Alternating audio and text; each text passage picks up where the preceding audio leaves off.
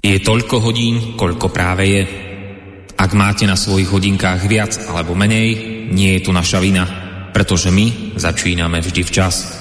Ale nemôžeme zaručiť, že tiež včas skončíme. Začína sa totiž hodina vlka.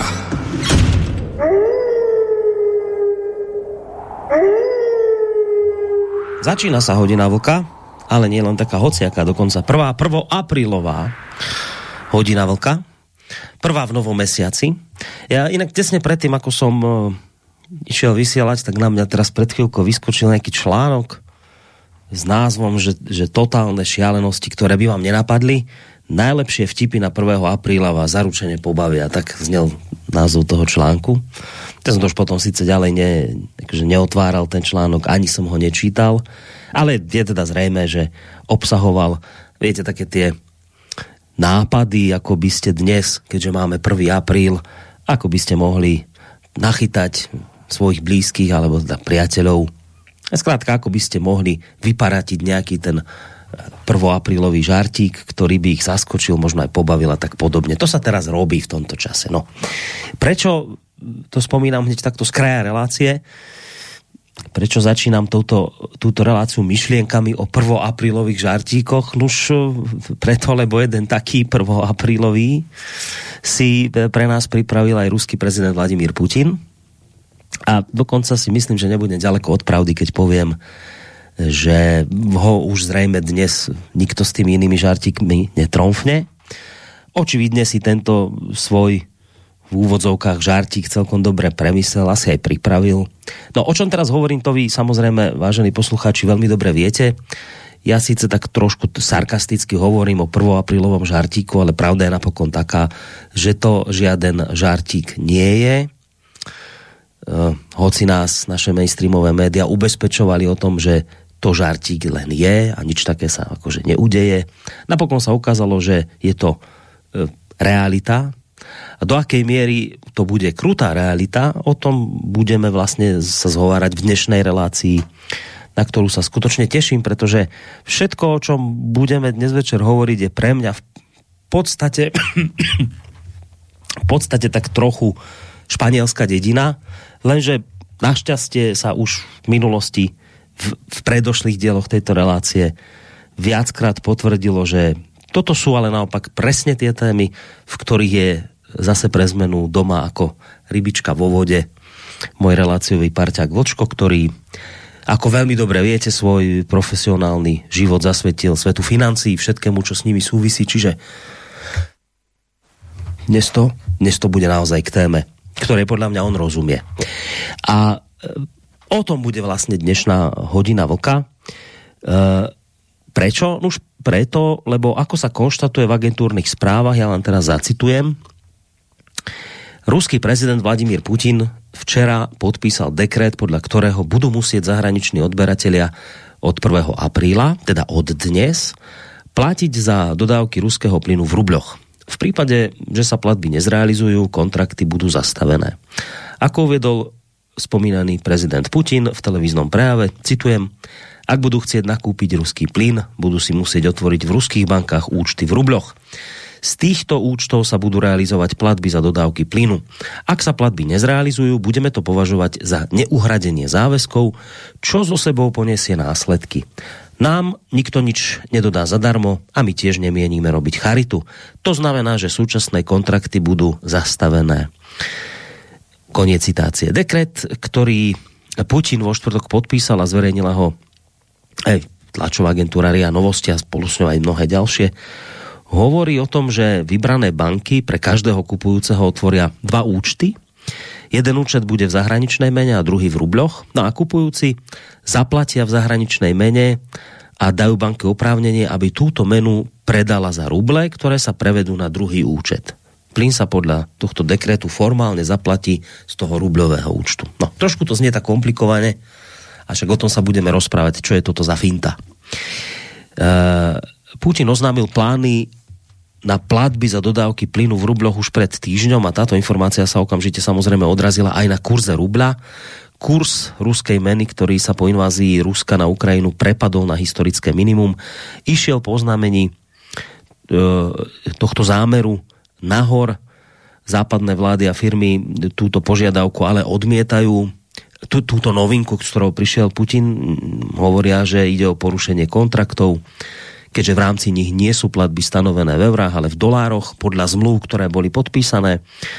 Ozvalo sa Nemecko, ozvalo sa Francúzsko, ktoré povedali, že rozhodnutie Moskvy požadovať platby za suroviny v rubľoch sú pre nich neakceptovateľným porušením kontraktov a dodali, že tento krok považujú za vydieranie zo strany Ruska.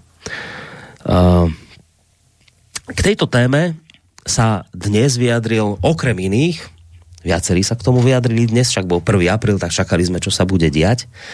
Okrem iných sa vyjadril aj minister obchodu a priemyslu Českej republiky Jozef Sikela, podľa ktorého budú... Počkajte, kde ho mám? Tuto ho mám. Európske krajiny pokračovať v nákupe za ruský plyn v pôvodnej mene a nie za ruble, tak ako to požaduje ruský prezident, čiže on v podstate na tej svojej tlačovej besede, ako, ako by mám taký pocit, že upokojoval ľudí, že nebojte sa, neplašte, to teraz parafrázujem, to, to je len taká búrka v pohári vody, ktorú, ktorú tu čerí Putin, ale my proste na jeho hry no, proste nesadneme, no. Na ten ruský požadavek bude dnes, akorát vám nemohu říci, kdy jednotné stanovisko. A já jsem o tom i informoval všechny ty účastníky schůzky a to stanovisko bude vypadat přibližně následovně, předpokládám, a to, že firmy z Evropské unie budou pokračovat v platbách za energie v té měně, ve které byly ty kontrakty sjednány a jakékoliv jednostranné změny budou považovány za porušení týchto smlúv. Zároveň tento minister aj ubezpečil občanov Českej republiky, že momentálne sú všetky dodávky z Ruska stabilné, že nedochádza k žiadnym výpadkom, teda nie je sa čoho nejak momentálne obávať. Pokiaľ ide o zásoby ropy, tak tej má Česká republika, ak som si to číslo od neho dobre zapamätal, tak hovoril myslím na deväťdesiat dní, plynu na jeden mesiac, prepáčte, na jeden mesiac, pričom zároveň ale vyjadril takú radosť nad tým, že sa blíži koniec vykorovacej sezóny, kedy logicky spotreba plynu bude klesať. Takže vlastne inými slovami všetko je OK, Putin síce vyskakuje, ale nech si skáče koľko chce, na nás je prikrátky, tak nejako by som zhrnul stanovisko českého ministra. No a napokon v priebehu dňa, a to je zaujímavé stanovisko, také doplňujúce, reagoval aj hovorca Kremľa Dmitrij Peskov, ktorý dal tieto veci na pravú mieru a hovoril o tom, že Rusko dnešným dňom dodávky plynu do Európy nezastaví. A to preto, pretože platby za plyn dodaný po prvom apríli majú prebehnúť koncom tohto, prípadne až začiatkom budúceho mesiaca. Čiže z tohto dôvodu momentálne nie je dôvod zastavovať tok plynu. A ďalej Peskov hovoril o tom, že dekret o novom systéme platieb by mohol byť v budúcnosti aj zrušený, pokiaľ by nastali, povedzme, nejaké iné podmienky, ale teda, že za súčasných okolností je podľa neho pre Rusko rubeľ tou najvýhodnejšou a najbezpečnejšou menou. No a teraz som si pred chvíľkou všimol, že zareagoval alebo ozval sa aj ruský minister zahraničných vecí Sergej Lavrov k tejto téme dnes. A on povedal, že ten dôvod prechodu na národnú menu je, a, a, je ten, že partneri na západe sú proste absolútne nespal, nespoľahliví. Citujem, nechceme byť závislí na systéme, ktorý nám môže byť kedykoľvek uzatvorený a nechceme byť závislí na systéme, ktorého prevádzkovateľia nás môžu okradnúť o peniaze. Takto citovala Lavrová agentúra TASS, ruská. No, tak... Toto sú také základné informácie k téme, ktorej sa dnes budeme venovať.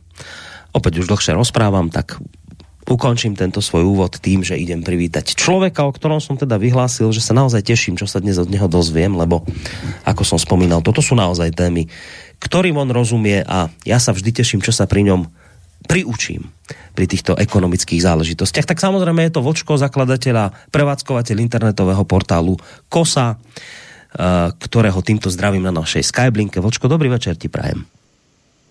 Dobrý večer tobie, Borisku, a dobrý večer všem všem našim posluchačkám a posluchačům Slobodného Vysielača, ať jsou na země kvůli kdekoliv. Doufám, že jich nebude zase málo, jako při posledních relacích je zvykem, aspoň teda podle, podle toho, jak vypadají čísla eh, poslechu z archívu. Velmi mě to těší. Ale e, řekl bych, že si dneska zbudil e, ve vztahu k mý osobě příliš velký očekávání. Já nejsem děd vševěd, já jsem des, deset let mimo, e, mimo e, jaksi svoji pozici bejvalou a tam jsem nedělal makroekonomii a vedle toho, vedle toho jsem prostě už starý člověk, jo, takže nemám křišťálovou kouli. Budu dělat, co budu moct, abych vyhověl tobě, splnil tvoje očekávání, byť jsou hrozně veliký. A jak si posluchačům poskytl dostatečnou náhradu za večer strávený s náma. Ja samozrejme ani by som nechcel, aby si bol ded vševet, ale pre mňa sú... To by bolo fajn. Toto, by boli, toto sú, vieš, témy, ktoré sú pre mňa takým lesom, cez ktorý ja sa ťažko dostávam, lebo tie ekonomické témy, oni majú tú vlastnosť, to je podobné, ako keď sa bavíš na, ja neviem, lekárske témy, alebo právnické témy, tak tam sú také cudzie výrazy, ktoré akože vo, vo svojom výsledku, keď to vysvetlíš polopate ľudsky, tak je to pochopiteľné, ale, ale keď sa len tak bavíme o nejakom kvantitatívnom uvoľňovaní a o nejakých, ja neviem, deví, devízov, čo, čo tam zablokovali centrálnej banke Ruska, devízy nejaké, tak to človek tomu nerozumie, čo sa to vlastne stalo. A preto je dobre, a, a týmto veciam ty rozumieš, tak preto som hovoril o tom, že toto sú témy, kde sa vždy teším na to, čo sa od teba dozviem a nepochybujem, že to dnes bude inak. Ešte len začíname, už vidím, že nám maily začínajú chodiť, podľa mňa toto je téma, ktorá ľudí zaujíma, nakoniec je to úplne aktuálna vec, ktorá sa deje práve dnes. Aj som si všímal, tie médiá naozaj sa tejto téme dnes venujú, takže mňa bude zaujímať, ako túto záležitosť chápeš a vidíš ty.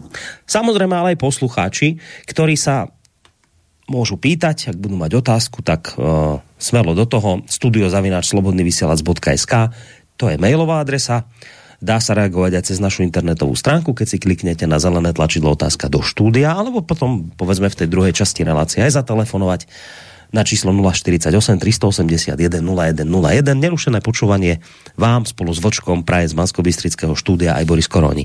My sme, Vlčko, mali v útorok listáreň a už vtedy v tej relácii raňajšej sme sa tak pohrávali s tým, že zrejme, ešte vtedy to nebolo jasné, či Putin tento dekret podpíše, ono to bolo také, že média hovorí, že nepodpíše, že také nič nebude a ubezpečovali, ale nakoniec vo štvrtok sa udialo to, čo som spomínal v úvode.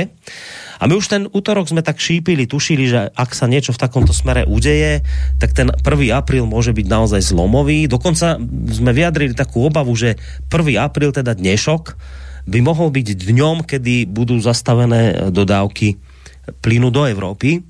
No, už teraz večer po ôsmej, tes, tesne pred deviatou hodinou vieme, ako sa veci majú, teda dodávky zastavené nie sú. A to teda z toho dôvodu, ktorý vysvetlil Peskov, že teda ani nie je dôvod ich zastavovať, pretože to, čo dodávame teraz, tak za to budete platiť na konci tohto mesiaca, respektíve začiatkom budúceho. A chápem to tak, že vtedy sa bude chlieb lámať. No, toto e, mnohí, keď si tak všímal tých, tých analytikov, tak oni to tak popisujú, že, no, že toto sú také náznaky, že Putin to prepískol, že chcel robiť také nejaké veľké ramená, tlačil na nás, myslel si, že sa zlakneme a neviem čo, že sa vyplašíme a nebudeme jednotní, ale my sme proste odolali jeho tlaku, nezlakli sme sa ho a toto je vlastne dôsledok takých tých jeho, že zrazu to mal zablokovať piatok a, a vlastne to tečie ďalej. Tak, a, a, a povie, že to preto, lebo vlastne sa bude platiť až na konci mesiaca. Že to sú vraj, teda podľa tých mainstreamových komentátorov, také náznaky toho, že, že proste ten Putin cukol alebo uhol. Vieš. No tak ako to vidíš ty? No ja v podstate bych, bych s tímhle hodnocením i souhlasil, protože v té globální ekonomické válce západu a proxy válce západu přes Ukrajinu proti Rusku, tak se opravdu jako začínají vytahovat silný kalibry a západ vyhlásil naprosto bezpříkladné sankce. To všichni víme, nic takového svět zatím nezažil, a to ani oproti Severní Koreji nebo, nebo Iránu, co zažívá až v nesmyslné válce Západ versus Rusko.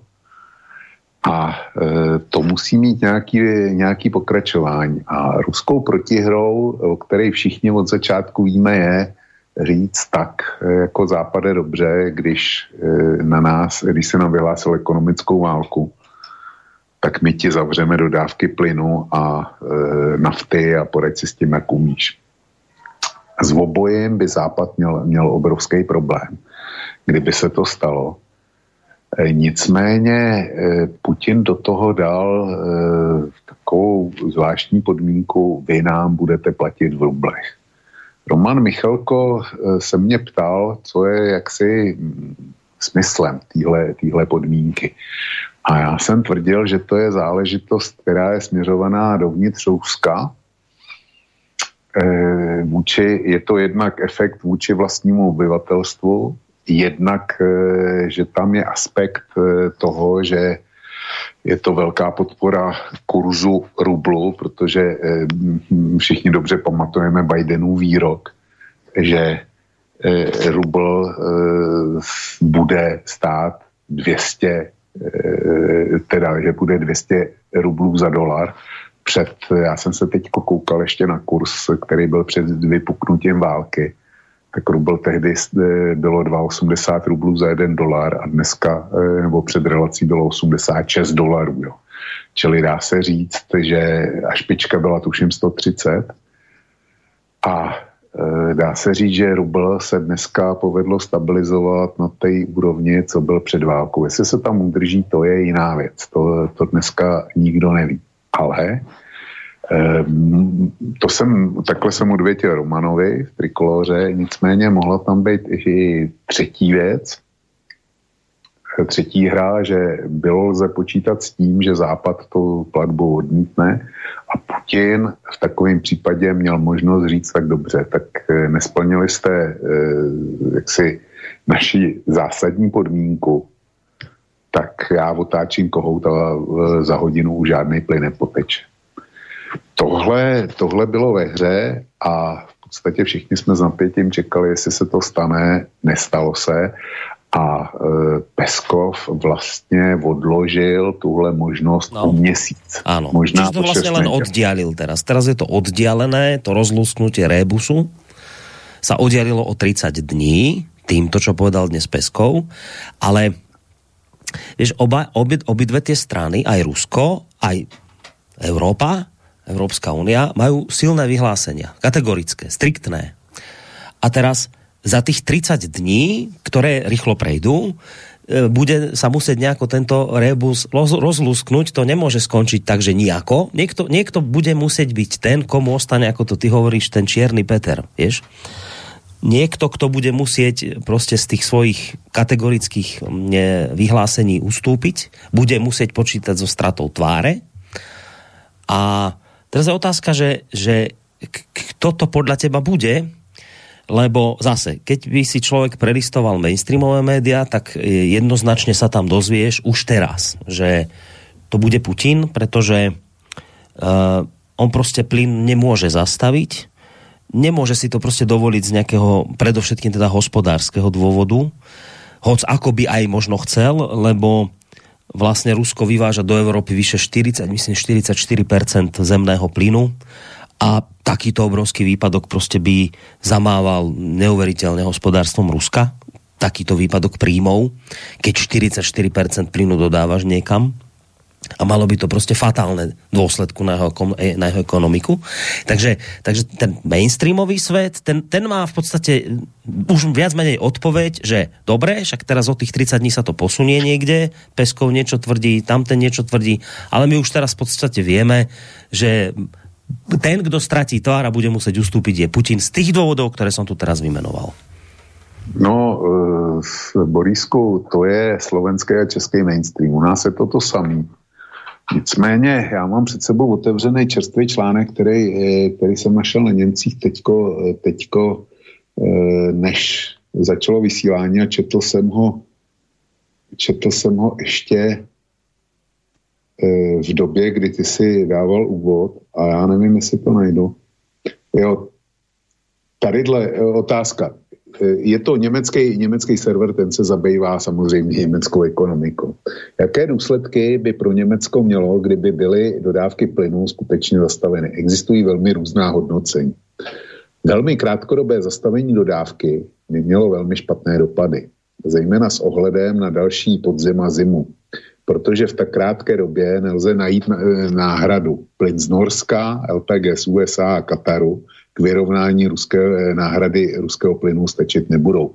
Zastavení výroby v průmyslu by pravděpodobně bylo nevyhnutelné, což by pak mělo zásadní ekonomické dopady až do té míry, a teď poslouchej době, dobře, že by některá průmyslová odvětví nemusela být po odstavení znovu spuštěna. Pokud například výrobní systémy ve sklářském průmyslu vychladnou, pak jsou v podstatě zničené. Pracovní místa by zmizela nejen dočasně, ale natrvalo. Chemický průmysl je největším spotřebitelem plynu. Těžko si představit do, dopady, pokud by například bé á es ef musela zavřít svůj hlavní výrobní závod. Šli by daleko za chemický průmysl, protože výroba bé á es ef má dopad na mnoho dalších odvětví v hospodářství. Pokud tato poptávka selže, budeme mít opravdu, ale opravdu e, velkou recesi. To je rozdíl oproti koronavirové krizi, ve které jsme zavřeli gastronomie a e, podobné akce. Gastronomie neprodukuje žádné zásadní předběžné produkty, které jsou e, potřeba jinde v hodnotovém řetězci. E, další otázka. Bylo, byly by tyto drastické důsledky zastavení dodávky nevyhnutelné? E, jo, a ten e, respondent odpovídá, není jisté, že by se tak stalo. Existuje mnoho faktorů, na kterých můžeme mít, ve kterých můžeme mít také štěstí. V případě zastavení dodávky by musela začít okamžitě velmi rozsáhlá kampaň na úsporu energie. A vše, co, mo, co by mohly domácnosti ušetřit, by bylo k dispozici e, e, průmyslu. Nemusí se ale nutně jednat o tak hororový scénář, ale vyloučit to nelze. Proto jsme sami na sebe neuvalili embargo. Jo. Čili e, na rozdíl od Deníku N a jiných podobných, a například ministra Sikely, který zase, zase nasadil hrdinský tón, jak si ho pustil, přestože Česká republika má plyn na třicet dní a vůbec netuší, jak by dostala e, další kubický metry, vůbec, vůbec jako neví, co by, e, co by si počali, já se k tomu ještě dostanu, tak e, Němci, ty jsou, ty jsou velmi opatrný a naprosto, naprosto jasně říkají, že zastavení plynu by bylo zničující. Ale oni taky říkají, že vlastně je to zbraň na jedno použití. Že prostě, když se vystřelí, tak trefíš terč, ten terč dostane obrovský zásah, nikdo zatím není schopen definovat, jak velký by ten zásah byl. Ale dál už si nevystřelíš. Prostě v tom okamžiku, kdy to uděláš, tak nejen, že Evropa nedostane další kubický metr plynu, ale ty už do té Evropy nikdy žádný kubický metr plynu ne, neprodáš. To, je, to by bylo jasný, jasný poučení z téhle krize. A my dneska na západě řeší, nebo západ i Kreml řeší jednu dvojotázku. První je, jestli by se, nebo ta dvojotázka zní, zhroutí se rychleji západní ekonomika, takže z toho vzniknou masový nepokoje, nebo se zhroutí dřív ekonomika Ruska a budou masový nepokoje v, v Rusku. To je to, to, je to oč se, oč se dneska hraje. A já si myslím, že to zvažujou na lékárnických vážkách. A je jasný, že Evropa potřebuje asi tři roky, se zatím říká na to, aby nahradila ruský plyn a ruskou ropu. A teď se nebavme o tom, za jakou cenu, jo. K tomu se určitě taky ještě dostaneme. A mám připravený takový velice pěkný příklad, jednoduchý. Jo. Čili Evropa potřebuje, dejme tomu, nejméně tři roky, někteří říkají až pět let, na to, aby nahradili ruský plyn a ropu. A úplně se od něj odstřihli. A Rusko potřebuje minimálně stejný čas na to, aby natáhla další potrubní systémy do Číny, do Pakistánu, možná do Turecka, nevím, do, pokud možno do Indie. A kdy, v momentě, kdy se tohle Rusku povede, tak si může Evropu a její odběry namazat na chleba. Bude to, budou to gigantické investice, ale pokud tohle Rusko udělá, no tak má Evropa smůlu, protože Evropa a celý ten je, nebo její hospodářský růst a, a náš blahobyt byl vlastně posledních čtyřicet nebo padesát let financován tím, že Evropa mohla kupovat ruský plyn, který tekl, byl lacino dopravován ze Sibiře do Evropy přes soustavu plynovodu. Zatímco všechny ostatní alternativy a vlastně všechny ostatní kontinenty s výjimkou severoamerického, tak byl zásobovaný e, skapalněným plynem. A platí to, platí to zejména o Ázii. Azie nemá, pokud vím, tak do Ázie nevede s výjimkou nějakého ropovodu, který Rusové nahodili na podzim do Pakistánu a možná něco jde e, z Iránu, tak neexistuje e, pozemní doprava plynu ani ropy. A e, Asie dováží ten skapalněný plyn především ze Spojených států. Ten plyn v Americe musí stejně jako v Rusku někdo e, napíchnout. V Americe se navíc vyrábí dráž, protože Rusové prostě zavrtají do země a když narazí, tak tam potom udělají ten základní systém, který potřebují a připojí to na nějaký plynovod a tím to pro ně v úvozovkách končí, zatímco v Americe zavrtají do břidlic. Pak tam musí začít vhánět vodu a chemikálie, pak z toho musí extrahovat plyn. Ten plyn musí přivést někam na pobřeží Texaského zálivu, do nějakého toho terminálu, kde ho zase za nějaký náklad skapální. E, pak musí přijet speciální tanker, který není plynovod, který má jako omezenou kapacitu, že jo.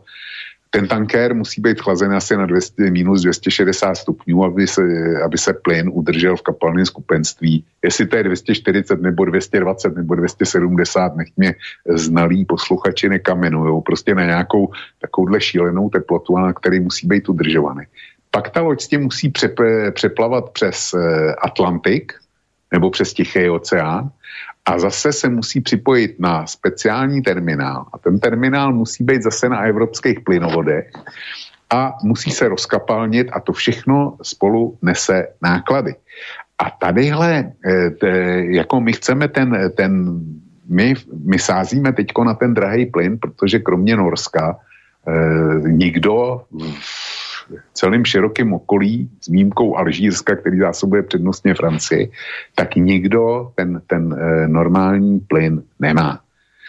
A Evropa dneska se dobrovolně odstřihává od toho e, lacinějšího plynu, aby si koupila ten dražší do budoucna a dělala s tím dražší.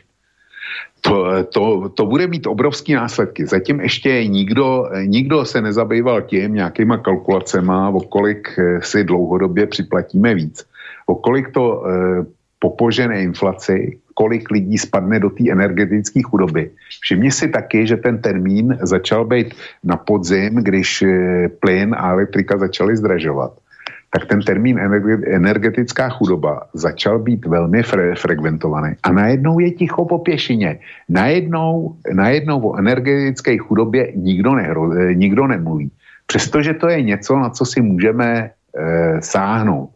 Dneska bylo v televizních novinách, e, byla reportáž o, tuším, e, obci, která se jmenuje Meziměstí, je to na e, severní Moravě, kde mají podstatná část bytů, je, jsou sídlištní, jsou dálkově vytápěný a ta teplárna kdysi přešla z uhlí na plyn. No a dneska to vypadá tak, při těch cenách plynu, které jsou, že e, jaksi e, je to k nezaplacení.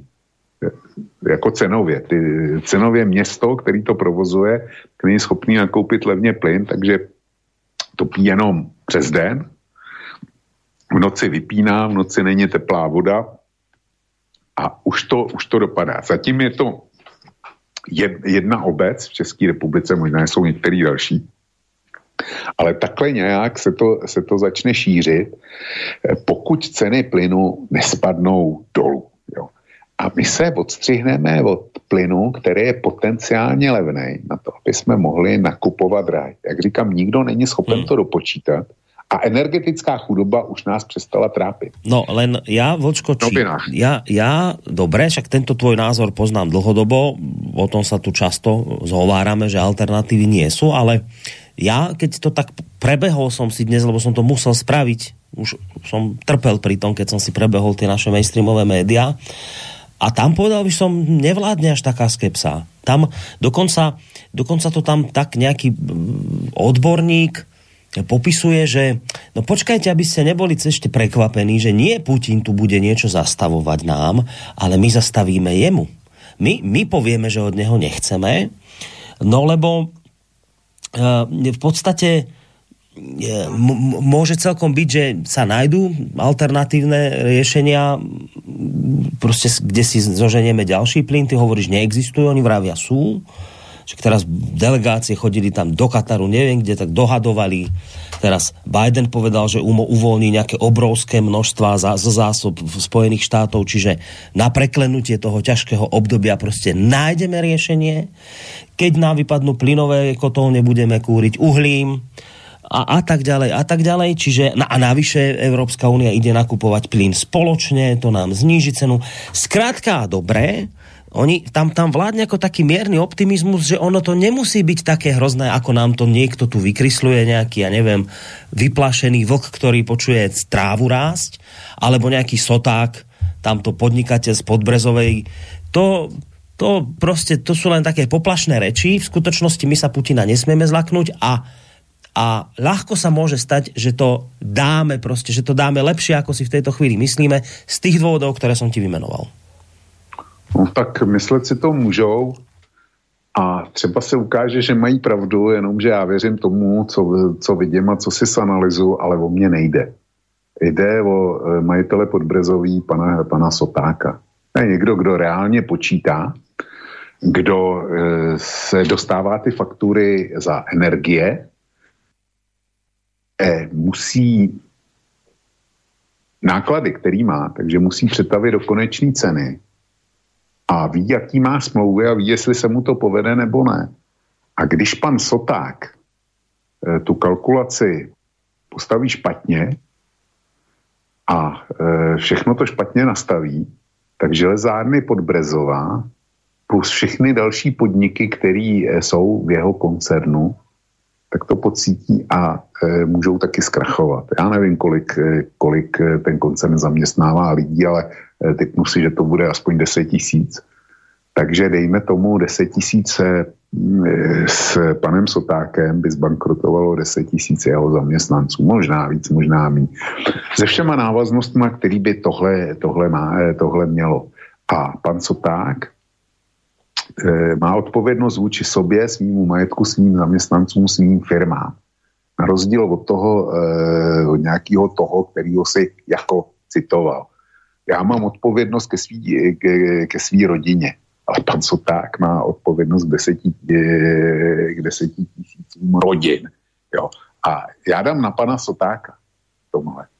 Ale může být, že, že tihle, tihle šampioni světlých zítřků Takže, takže budou mít pravdu. Ale já na to nevěřím. Evropa se prostě odřezává od e, zatím laciného zdroje energie a připravuje se, nebo respektive vstupuje do soutěže s celou Ázií, e, jo, s výjimkou Iránu a e, států na m, arabském poloostrově. Tak vstupuje do soutěže s celou Ázií. To znamená s Čínou, s Indií, ty dohromady mají dva a půl miliardy obyvatelstva, Japonsko dalších sto tisíc, Indonésie dvě stě dvacet tisíc, takže ono to vyleze snadno na tři miliony obyvatel. A Ázie už není chudej kontinent. Když jsme měli jaksi první to plynový téma, to byla reakce na českého velvyslance energetické bezpečnosti Václava Bartušku. A ten se prsil podobně tak, jako si říkal, že Evropa teda bude nakupovat hromadně ten plyn. A to je něco, co, co Evropa měla udělat už dávno. Bude nakupovat hromadně plyn, aby dostala lepší cenu.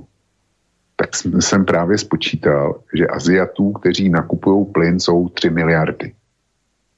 Z toho jenom dvě, dvě ty největší ekonomiky reprezentují dvě a půl miliardy. A Evropa už dávno není ta bohatá Evropa, ke který všichni zlížejí. My jsme po krizi dva tisíce osm a po e, z covidu, tak e, pomalu všichni máme obrovský dluhy. Jo? Co je, je pár výjimek, e, na který to neplatí, ale ty hlavní evropské ekonomiky, ty jsou hrozně zadlužený. A teďko tyhle zadlužené země budou, budou závodit o cenu s Čínou a s Indií. To chci vidět, jak to, jak, jak to dopadne. Já jsem říkal, že mám připravený jako pěkný příklad. Na světě, představ si svět, nebo respektive před, představ si e, světový energetický zásoby a e, speciálně plyn, a Evropy to platí v podstatě taky, jako koláč. Jako velký kulatý koláč. Jo. A ten koláč, ten koláč má, je dělaný z půlky z máku a z půlky z tvarohu. Nevím, který, jestli máš radši makovej. Tak dáme radšej, ja budem radšej na tej makovej strane zemegule. Tak ty máš, ty máš radši makovej, tak si pro mě Aziát, já mám radši, já mám radši tvarohovej, tvarohovej, zejména, že tam jsou rozinky, tak já zůstanu na tej tvarohovej. A takže te, ne, máme koláč, ale ten koláč není, e, není ani tvarohovej, ani makovej, ale je rozpůlený jakoby na tmavou část, což je kapalný plyn, a na tu světlou část, e, což je normální zemní plyn hnaný trubkama. Proč jsem zvolil koláč? Protože koláč je konečná veličina. Koláč existuje jenom, jenom v tom kruhu a mimo kruh žádný koláč není. S plynem je to na světě plně stejný. Plynu na světě se, se produkuje konečné množství.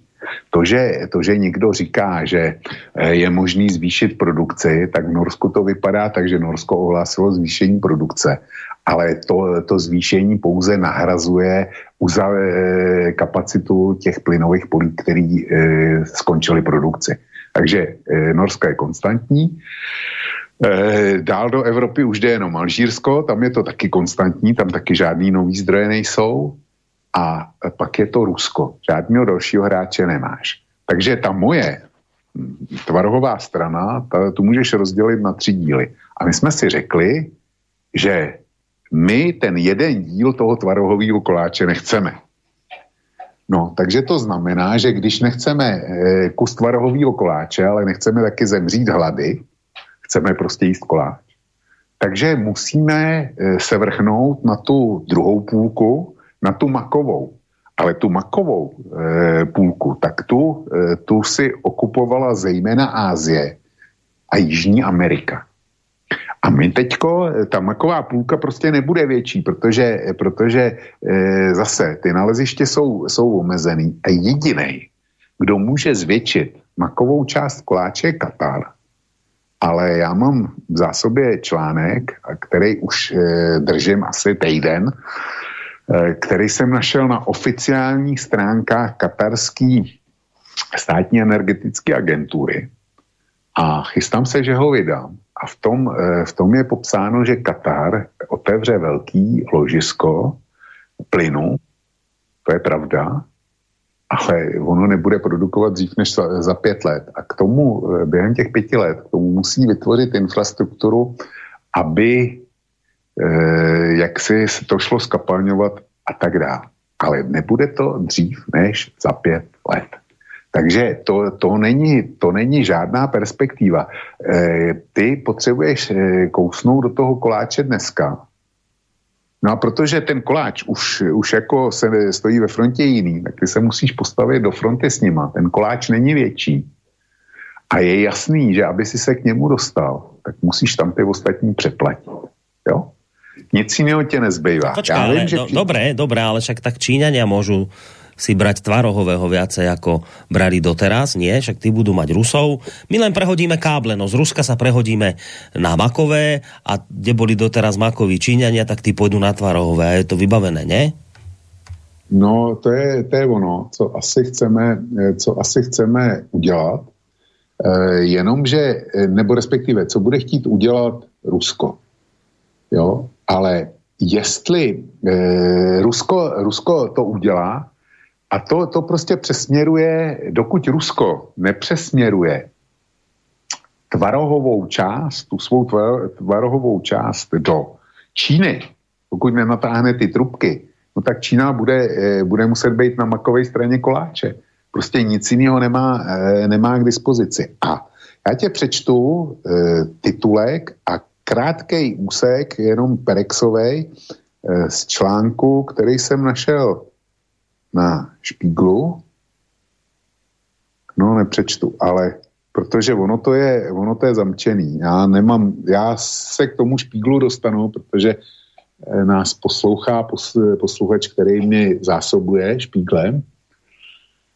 Ale je tady, je tady řeč, že jak byl Habeck, e, německý ministr hospodářství v Kataru a, a všichni teďko nadšeně tleskají, když se o tom taky zmínil, jak jako ten Katar jo, nás e, zachrání, tak Spiegel vydal, e, Spiegel to komentuje a ten komentář má e, název naprosto jednoznačný. Podtitulek je Habeckova údajná dohoda o plynu s Katarem a pak je velký titulek Prosebník v poušti. A potom, jsou, potom je jedna věta, kterou, na kterou se dostanu. Pro ministra hospodářství Habecka to vypadalo jako průlom. Německo se dohodlo na dlouhodobé energetické spolupráci s Katarem. Emirát ale brzdí a nastavuje podmínky. A jaký podmínky, tak to já už se bohužel nedovím, protože, protože ten článek je zašperovaný. Ale, jak říkám, dostanu se, dostanu se k tomu. A všimni si, všimni si jednoho zajímavého detailu. Všichni mluví o Kataru. Nicméně on tam, tam nejednal s tím Katarem Evropská unie. Tam jednal Boris Johnson a Evropská unie to, to zkoušela taky. A e, oba dva byli z Kataru vyprovozeni e, s nulou. Jo? A Habeck tam něco dojednal, ale Špígl na základě zřejmě svých informací o něm mluví jako o prosebníku v poušti. To není dobrý signál, ale především já bych poukázal na to, že Habeck tam jednal jako německý ministr hospodářství. Ne jako velvyslanec Evropské unie nebo posel Evropské unie o hromadných dodávkách. Ten tam určitě jednal za Německo. A jestli tam něco vyjednal, tak tam vyjednal pro Německo, nikoli pro Slovensko nebo pro Českou republiku. Mm. Možná, že nějaký drobek spadne pod stůl. A všimně si taky, taky jednoho, jednoho zajímavého detailu. Já jsem na to poukázal, že jak byl ten, ten slavný summit s Bidenem koncem minulého měsíce v Bruselu, jo, kde se poplácávali po ramenu a, a jako vykřikovali, jak to Rusku natřou a jak, jak jsme jednotní a, a jak teda ty dodávky plynu a tak dále. No, tak e, to rozhodnutí, o kterém se zmínil, že Evropa bude nakupovat centralizovaně plyn, tak tam byla jedna zajímavá větička, že účast na tomhle bude dobrovolná, na tom centralizovaném nákupu. Takže když se nad tím zamyslíš, tak e, co to, proč, proč jako bude účast dobrovolná, tak to znamená, že někdo se nebude chtít účastnit toho dobrovolného nákupu, protože není povinný, bude dobrovolný, tak to znamená, že nikdo se nebude chtít e, účastnit. Tak přemýšlejme nahlas na tom, proč se nebude, e, nebude chtít souhla, e, zúčastnit toho hromadného nákupu. E, e, co pak by si uvedl ty? Počkaj, ještě raz mi to povedz, lebo jsem tě nepočul teraz. Tak znova. Evropská unie... No... Na tom slavném summitu se dohodla, že bude organizovat centralizované nákupy plynu, aby dosáhla lepších cen. Ale ten nákup nebude pro všechny země povinný, který nakupují plyn, ale bude na bázi dobrovolnosti. Ano. Což znamená, že některé, některé ty státy se toho účastnit nebudou.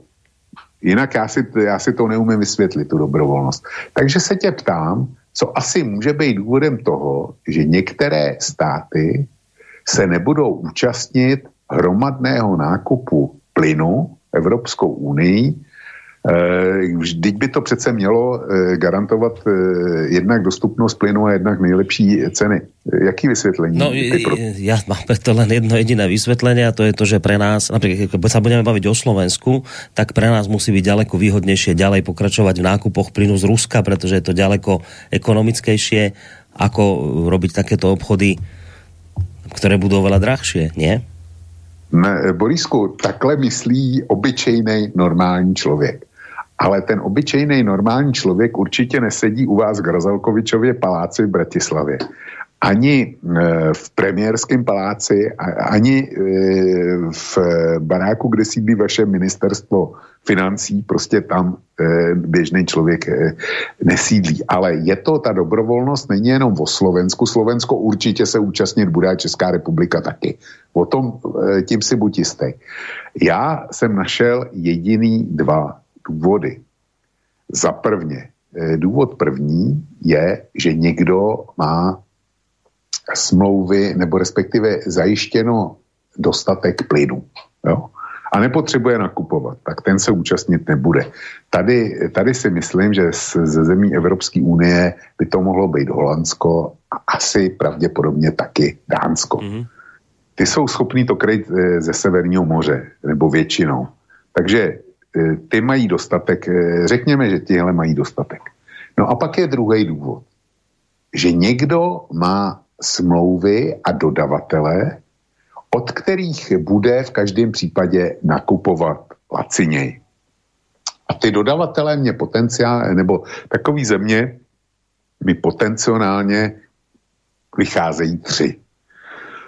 První bude Francie, která podstatnou část svých dodávek kreje historicky z Alžírska, a to, to už od dob, kdy Alžírsko ještě bylo součástí Francouzské, Francie, koloniální říše.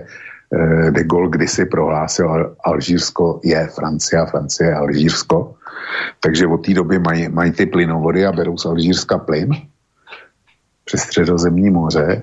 Dalším by mohlo být, ale zdá se, že nebude, Německo, protože to má Nord Stream jedničku, takže je schopno se zásobovat z Ruska bez ohledu na nějakou Ukrajinu nebo Polsko. A třetím takovým státem je Maďarsko.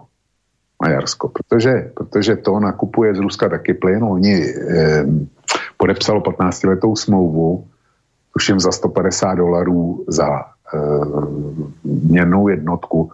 A dneska je cena čtyřikrát, pětkrát, nebo možná ještě víckrát vyšší, takže Maďaři, Maďaři jsou ve vatě. A Maďaři určitě, pokud Viktor Orbán v neděli vyhraje volby, a všichni doufáme, že ano, tak vyhraje volby, tak Maďaři prostě se k centralizovaným nákupům nepřipojí, protože mm. mají svý jistý, jo, a za lacino.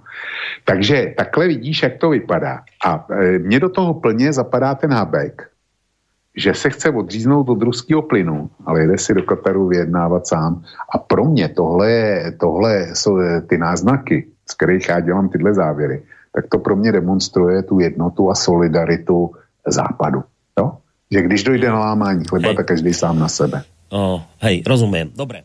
Skúsim ešte vrátiť predsa len trošku k tým začiatkom debaty, kde si vlastne povedal, že taká tá esencia toho celého, o čo sa teraz hrá, je v podstate to, kto to dlhšie vydrží. Ob, obidvá, obidvá majú problém. Aj Rusi majú problém, keď to stopnú, aj Európa má problém, keď sa to stopne. Rusi majú problém preto, lebo sme hovorili o tom štyridsaťštyri percent, keď vyvážaš, proste to, je, to, to sú obrovské. To je, koľko to mimochodom, neviem, či osemsto miliónov denne eur je to? Proste strašný peniaz, veľký, uh, o ktoré prídeš zrazu. Pre Európu z tých dôvodov, ktoré si menoval, proste to je, to je koniec mnohých fabrík, ľudia nezamestnaní, nehovoriac o takých veciach, že kúrenie, no dobre, teraz ide teplé obdobie, ale proste problém na problém. Navyše, ako si povedal, um, môže sa stať presne to, čo si hovoril pri tých sklárniach, oni ako náhle prestanú vyrábať, tie pece proste vychladnú a koniec už, už môžete, môžete stavať nové pece, nové sklárne, lebo proste to sa zničí. Na druhej strane podobný problém majú aj Rusi, to som, aspoň ak je to pravda, čítal som, majú na Deníku N takého odborníka na energetiku Karla Hirmana a tento pán hovorí, že ani Rusi nemôžu dlho akoby byť v tom stave, že nebudú dodávať plyn. Ono to má totiž technické dôsledky. On píše, že, alebo to teda tvrdí, že pár týždňov, ak by teda zastavili plyn do Európy, tak pár týždňov môžu Rusi tento plyn tlačiť do svojich prázdnych zásobníkov, ale ak by to trvalo dlhšie a tieto zásobníky by naplnili a nemali by kde ten, tla, ten plyn ďalej dávať, tak by jednoducho nastal nejaký tlak v tom plynovom niečom a mohlo by to narušiť vo výsledku tie plynové ložiska, že by si ich tiež poškodili. Čiže vo výsledku ani Rusi, že nemôžu dlho čakať. Čiže, vieš, to je taká zvláštna teraz situácia, že v podstate ani jedna strana nemôže toto urobiť, ani druhá strana to nemôže urobiť, ale ani jedna z týchto strán nemieni ustúpiť, lebo už dala tak kategorické vyhlásenia, že sa to proste teraz nedá spraviť. Veď pri tomto emočnom vybudení ľudí si predstav, čo by spravili, keby teraz nejaký európsky politik povedal, nejaký prezident, ja neviem, Macron, alebo niekto, že viete, že ideme od tých Rusov ďalej brať. To by bol koniec sveta. Dnes som sledoval na té á trojke nejaké aktivistky. Proste taká pani, očividne, to ona nemá nič s energetikou, ale prišla porozprávať do té á trojky o tom, že oni sú aktivistky a oni bojujú za to, aby sa plyn okamžite stopol, lebo to je proste nehorázne, čo ten Putin robí. Vieš, čiže to, to máš ľudí pod takýmto emočným tlakom, že to sa už ani politicky nedá akože ustáť. No dobre, a teraz máme to takto, takto sú rozdané karty, no ale niekto to nakoniec bude musieť risknúť z tých dvoch, kto to skúsi teda dať. A ak by sme to takto postavili, tak podľa teba, kto má momentálne väčšie šance to ustáť? Ak teda nikto nevie. Z nich neustúpi, kto má podľa teba väčšie šance? Borisku, nevie, jako to nejsem schopen říct, protože já jsem taky četl někde, že ten plyn, když je navrtaný, tak musíš, musíš ho prostě odebírat, že to nejde zastavit.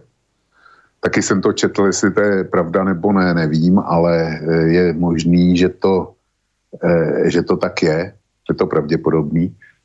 Máš ještě jednu věc, kterou s tím plynem můžeš dělat, když pro něj nebudeš mít spotřebu. Ten plyn buď můžeš pouštět do vzduší, nebo ho můžeš spalovat, což by se, což by se jako teroristi úplně zbláznili. Ale Rusové tuhle možnost eventuálně mají. Ale o to nejde. To není, to není vůbec důležitý faktor. Teďko pomiňme. Jak říkám, pro mě ta rovnice je, jestli při zastavení ruského plynu by se dřív zbouřilo obyvatelstvo v západní Evropě, nebo v Evropě vůbec, v Evropské unii, protože by okamžitě bylo konfrontováno s dopady, zejména když by to ještě bylo teď, když je zima, tak lidem by začala být okamžitě zima. Spousta fabrik by muselo zavřít. Bylo by narušený, narušený zásobování, ty dopady by byly, by byly nepředstavitelné a dejme tomu, že týden ti vydrží sympatie k Ukrajině. A když by to trvalo díl, tak e, lidi toho budou mít dost. Notabene část jich je ještě silně vydrážděná přes covid. A najednou by museli přijmout další omezení. E, byl by zavedený nějaký přídělový systém třeba i na chleba, protože e, po třiceti dnech by i pekárny měly, měly problémy. Takže dejme tomu, že by do toho byl zavedený přídělový systém, tak si, tak si živě představuju, co by se asi dalo. A vedle toho, jako to by se komparovalo s tím, jestli by se dřív zbouřilo ruské obyvatelstvo, kterému by najednou asi byly pozastavované platby, výplaty důchodů, nebo já nevím čeho. A samozřejmě taky by tam byly, byly nezaměstnaní. Prostě komu by se dřív zbouřilo obyvatelstvo, tak ten by potom prohrál. No. Ja som čítal takého nejakého zase, ale nepamätám si, kto to bol, takého nejakého zase experta mainstreamového, ktorý sa na toto práve sťažoval, že, že žiaľ v tomto ťaháme s Rusmi, ako on to nešťastne písal, že v tomto ťaháme s Rusmi my za ten kratší koniec v Európe a on to teda popisoval na tom, že tí Rusi tak nejak ako prirodzene sú schopní sa zaťať a, a ustáť si a ja neviem, aj infláciu dvadsať percent a prepad há dé pé a neviem čo. A u nás, keď to len trošku zamáva z há dé pé a tu ľudia zvyklaní, teda, alebo teda rozmaznaní konzumom, keď im trošku niečo zoberieš, tak začnú hneď skákať a búriť sa. Čiže on vraví, že v tomto smere akoby tak naznačoval, že sú na tom lepšie Rusy, že tí by to mohli. Že kto z koho, že kto to skôr vydrží, hej, tak, tak on tvrdí, že žiaľ, že v tomto sú asi, majú lepšie karty v rukách Rusy. Ja neviem, tohle, hele, To, tady si můžeme každej vsadit na černá nebo bílá a jednomu, jednomu z nás to určite vyjde. No. Ale nikto, nikto to neví. Jo. Dobre, keď to už máme také, také veci, že do budúcna, tak skúsiš si teda urobiť takú nejakú predpoveď toho, čo sa udeje o tridsať dní? Keď bude treba zaplatiť za ten plyn, teda v rubloch? No, já si myslím, že Západ bude, bude platit dál v té měně, v které platí.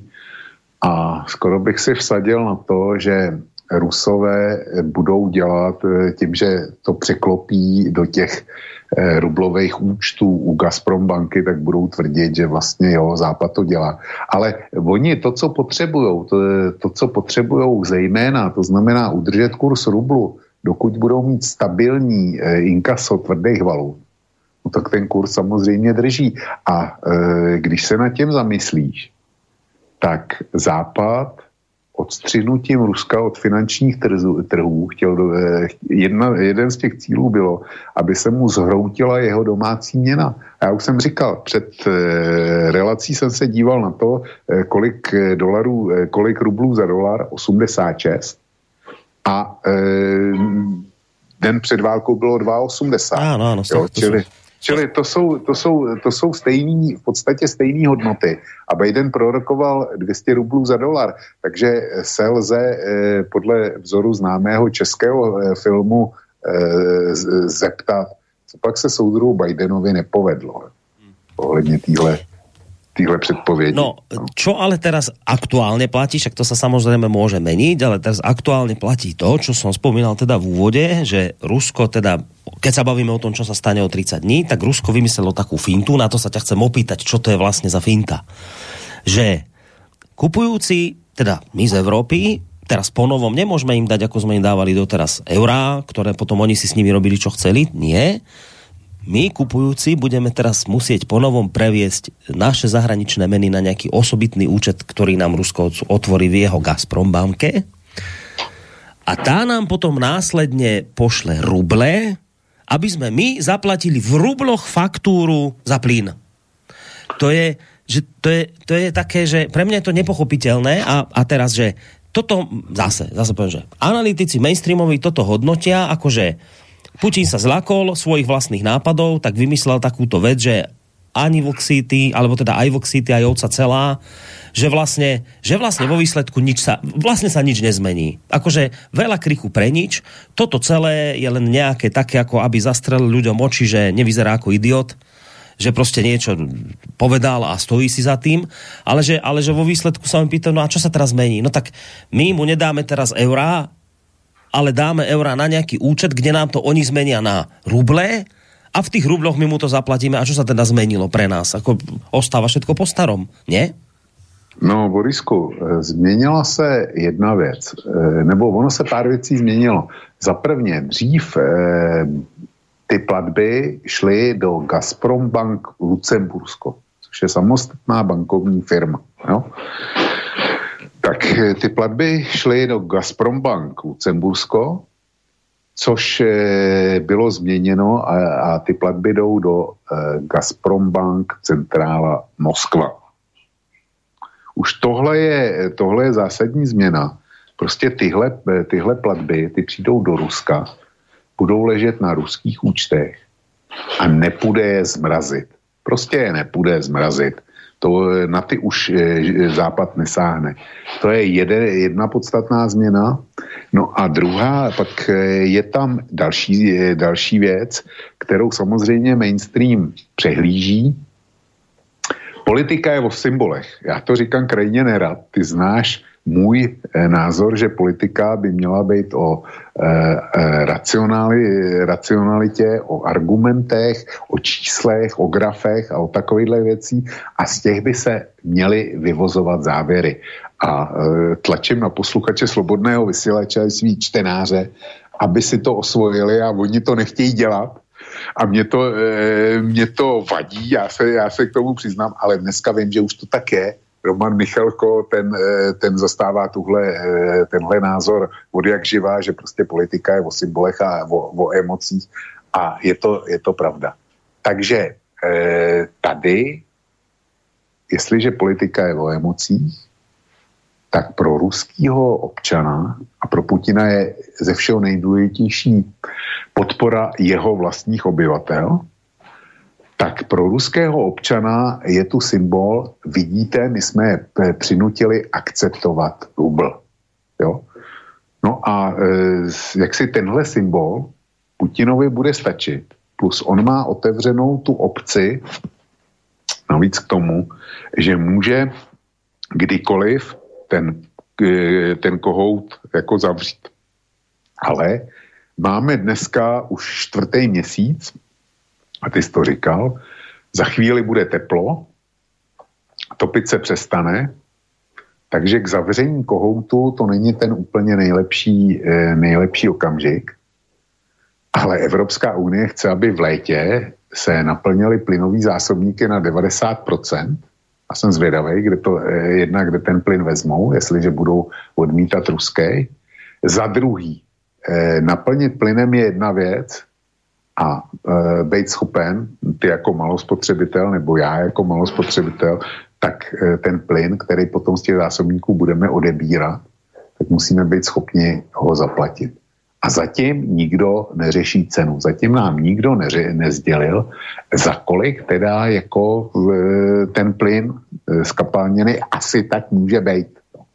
To, tím se zatím nikdo, nikdo neobtěžoval, aby jsme si dokázali spočítat, jestli ty měsíční faktury poplatíme nebo ne. Zatiaľ nás nechcú, plá- nechcú nás plášiť, vieš, tak nám to zbytečne, čo nám no, to teraz budú rozprávať. No, ale e, jako ty si citoval Sikelu, a já jsem ho e, citoval včera, tuši.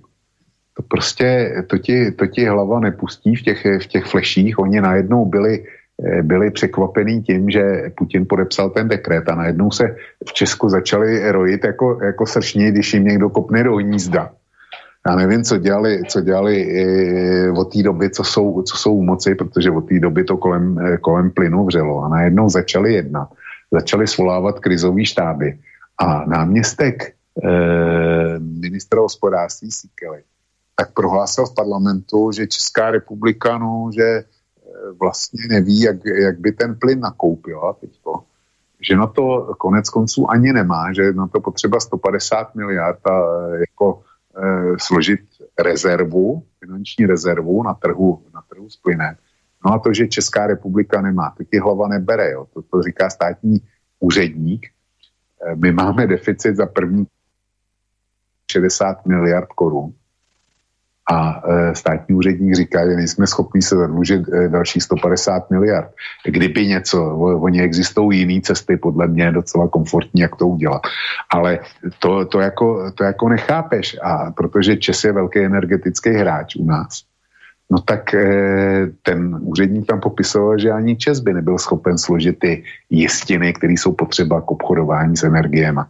Tak takhle, takhle, jsou na to, takhle jsou na to připravení český elity. U vás na Slovensku to nebude lepší. Jistě, to, jistě, to, jistě. To, nedělejme, si, nedělejme si iluze. Takže takhle naši popláši jako jednají. A od těch můžeš čekat, že až, až teda to oznámí, tak můžeš čekat, že to bude náraz do zdi. Oni se ani neuvědomují, co dělají, protože já na jejich místě bych to salámovou metodou nějak, bych nějak připravoval obyvatelstvo na to, co asi bude. Ne, oni, oni radši mlčí a doufají, že se stane zázrak. A na čo by si ľudí pripravoval? Že čo, by, čo, čo bude? Čo by si im povedal tou salámovou metodou? Na čo sa majú pripraviť? Ak, no, to, to, ak to skončí tak, že my sa zatneme a ten ruský plyn naozaj prestaneme odoberať, alebo nám stopnú kohúti k Rusii, tak, tak ľudia, že pripravte sa na toto, toto, toto, toto. Čo? Čo to bude to? Toto, toto, toto.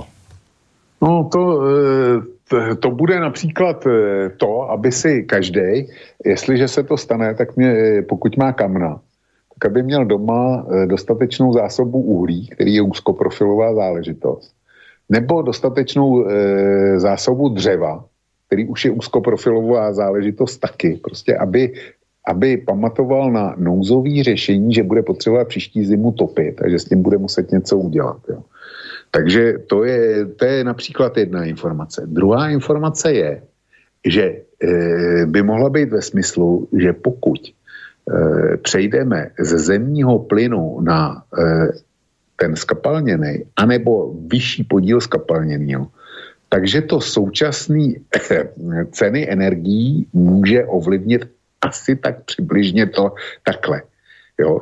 A, a udat, ně, udat nějaký číslo nebo, nebo něco naznačit. Takhle bych to... Takhle bych to no, môžeme sa baviť napríklad možno o dvojnásobných cenách plynu v takom prípade? Borisku, nevím. Já, já prostě nevím. Já jsem četl různý prognózy. A taky jsem, taky jsem četl prognózu, že to bude pětkrát víc. Ale to, to, se, mi, to se mi prostě už nechce, nechce věřit, protože mm, si myslím, že už se současnýma cenama, když by to takhle, takhle mělo zůstat, jako, jako jsou ceny nastavené teď, tak si troufnu říct, že deset procent domácností na to nebude mít. deset až patnáct procent. A ty zbylí, ty zbylí, který jsou, dejme tomu do nějakých šedesát procent, tak za plyn vydají veškerý, nebo za energie, protože do toho patří elektrika taky, tak do toho, tak by přišly o veškeré rezervy, které jsou dneska schopný tvořit. Jo. Já se vrátím ještě k tomu Sikelovi. Ten dneska, eh, jako, eh, jak měl to hrdinský prohlášení, tak tam byla ještě jedna část, kdy, hovo, kdy chlapci vymysleli, jak to udělat, aby lidi nezmrzli, kdyby eh, Rusové opravdu odpojili plyn. Tak přišli s nápadem, že zkrátka, kdo má plynový topení a je závislý na plynu, no tak holt si pořídí elektrický přímotop a bude topit elektřinou. To jsem akorát zalapal po dechu, protože to jsou klasicky lidi v panelácích, který nemají žádný komíny a nic takového. Já mám aspoň teda v jedné místnosti krb, takže eh, topili jsme v něm asi dvakrát za tu dobu, co, co tam bydlíme. Takže bychom si zatopili aspoň tam a někde by, někde by teplo bylo. Ale eh, lidi v paneláku, tak e, Sikela jim e, radí, nebo Sikela tvrdí, že by přišli na elektrický přímotopy, ho, když by vypadlo centrální topení. To si neumím představit, protože elektrika je už dneska drahá. Topení elektrikou je vůbec nejdražší způsob, jak se můžeš zahřát. A já jsem pevně přesvědčený, že by, on říká, bylo by proto dost elektriky. Naše elektrárny to stačí vyrobit. Mm. Já, já říkám, nebylo by dost elektriky, protože e, jedna věc je to vyrobit a silně pochybuju o tom, že by to elektrárny dali, kdyby se musel nahradit plnej e, tepelný výkon plynových, e, plynových zdrojů, které jsou dneska, e, tak silně pochybuju o tom, že by to elektrárny nahradily. Ale i kdyby, tak si myslím, že na takovouhle zátěž není dimenzovaná přenosová soustava. No, no. Ale i kdyby, tak si troufnu říct, že e, rozvody, panelákový rozvody, tak jak byly postavený, nebo rozvody prostě v barácích, e, který jsou starý, nevím, třicet, čtyřicet let, a nebo ještě starší, tak by to neunesli taky, protože ty jsou všichni, všechny v hliníku. Mm. A to by e, prostě ne, neunesli by to, by to rozvody. A i kdyby to unesli, i kdyby to unesli, tak e, cena elektřiny je e, pohyblivá. A ta by vyletěla do nebeckých výšin, protože najednou by vznikla poptávka. A ta poptávka by nebyla jenom v České republice, ta by byla napříč celou, celou Evropou, která by taky sáhla po těch přímotopech, protože si zakázala uhlí, jo, už dávno. No a ČES, jako jedna věc je, že ČES by to možná vyrobil, když o tom pochybuju. Jenomže ČES přeprodává zásadně elektriku kvůli tomu, aby měl zajištěný hospodářský bilance, tak předprodává maximum elektriky na dva roky dopředu. Čili my tady tu elektriku, kterou vyrábíme dneska, zítra, pozítří, tak ta už je dávno prodaná e, přes burzu v Lipsku nějakému obchodníkovi s energií. No a ten obchodník s energií, ten nám to prodá zpátky. Ale jedině tehdy, když to, když to zaplatíme. A Sikela, který tohle všechno musí vědět a pokud to neví, tak nemá na tom místě, kde je co dělat. Tak ti řekne, no tak jako e, lidi budou topit přímo no, topama. Víš, to jsou také rady, jako keď že nemáte na chleba, tak jedzte koláče. No, Přesně je, tak. Že, Přesně. Že, a to nehovoriac o tom, že mi ešte, dneska som zase čítal nejakého experta, ktorý sa vytešoval, že viete čo, a ešte, a, a ešte ako zatopíme tomu Putinovi ako mu podkúrime, ešte ho viacej zničíme, keď aj elektrické autá začneme používať vo väčšej miere.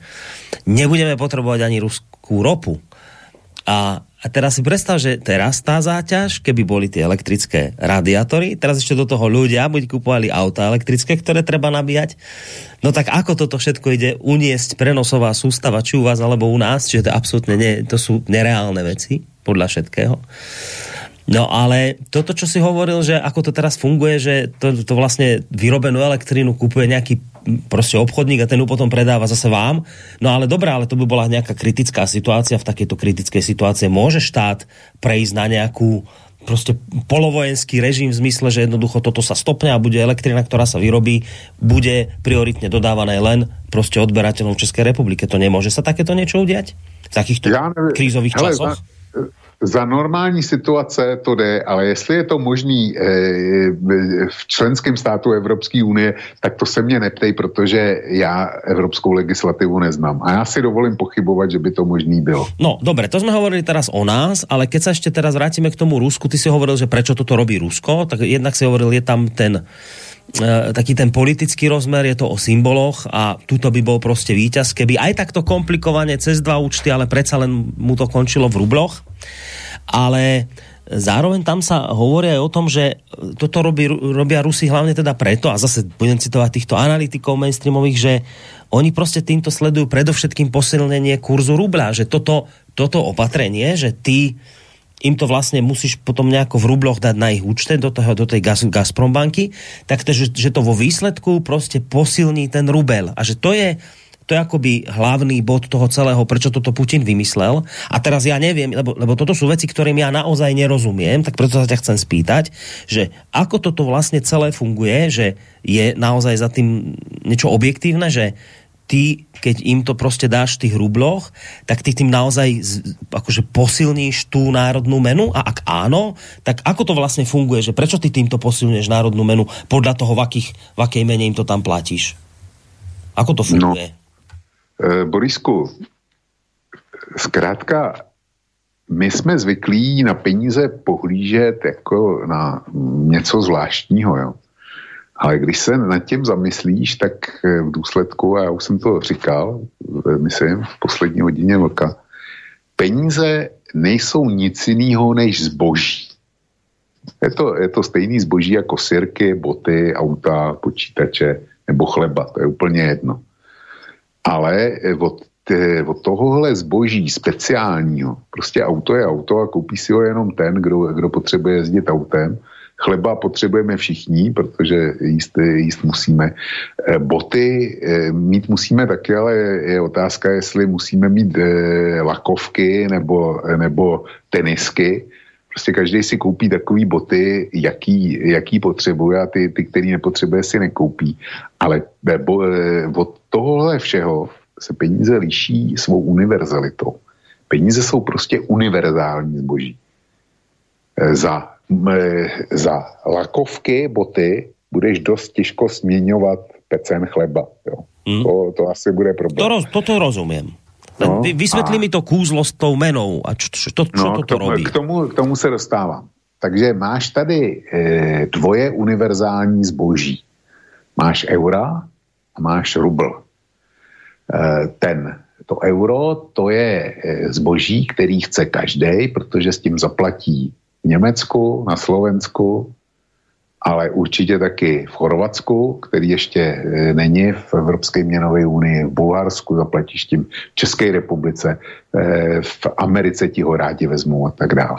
No a máš potom univerzální zboží rubl, s kterým zaplatíš v Rusku, ale už nikde jinde.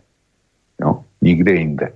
No a aby tě nekleslo, protože pořád ještě Rusové spoustu věcí dovážejí a byť ne třeba ze západu, tak z Turecka nebo, nebo z Číny, nebo prostě já nevím odkud dneska dovážejí, z Indie, tak jako na to potřebujou, pokud se nedohodnou na zúčtování v domácích měnách, tak na to potřebujou cizí měnu.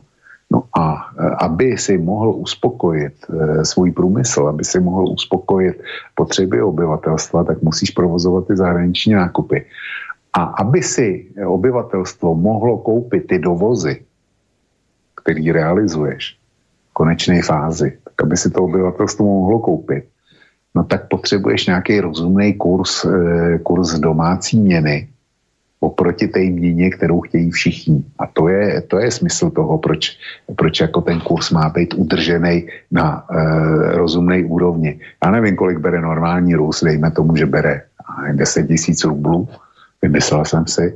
No tak je rozdíl, jestli těch deset tisíc rublů vydělíš e, dvěma sty a dostaneš, e, já nevím, kolik je deset tisíc děláno, tak je to e, tisíc, to je to asi padesát dolarů, že jo, mi to vychází, jestli to dobře počítám.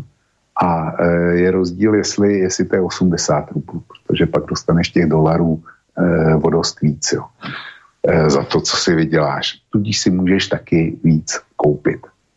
Čili proto je důležitý udržet, udržet ten kurz, e, kurz rublu vůči zahraničním měnám. Já jsem skoro ale myslel, vieš, toto, že zkusím ti to povedať na takom príklade, že doteraz to bolo tak, že prišiel som za, na blbom príklade, prišiel som za Putinom, povedal som mu, daj mi cisternu plynu, tu máš odo mňa doláre. A doteraz to takto fungovalo, alebo eurá.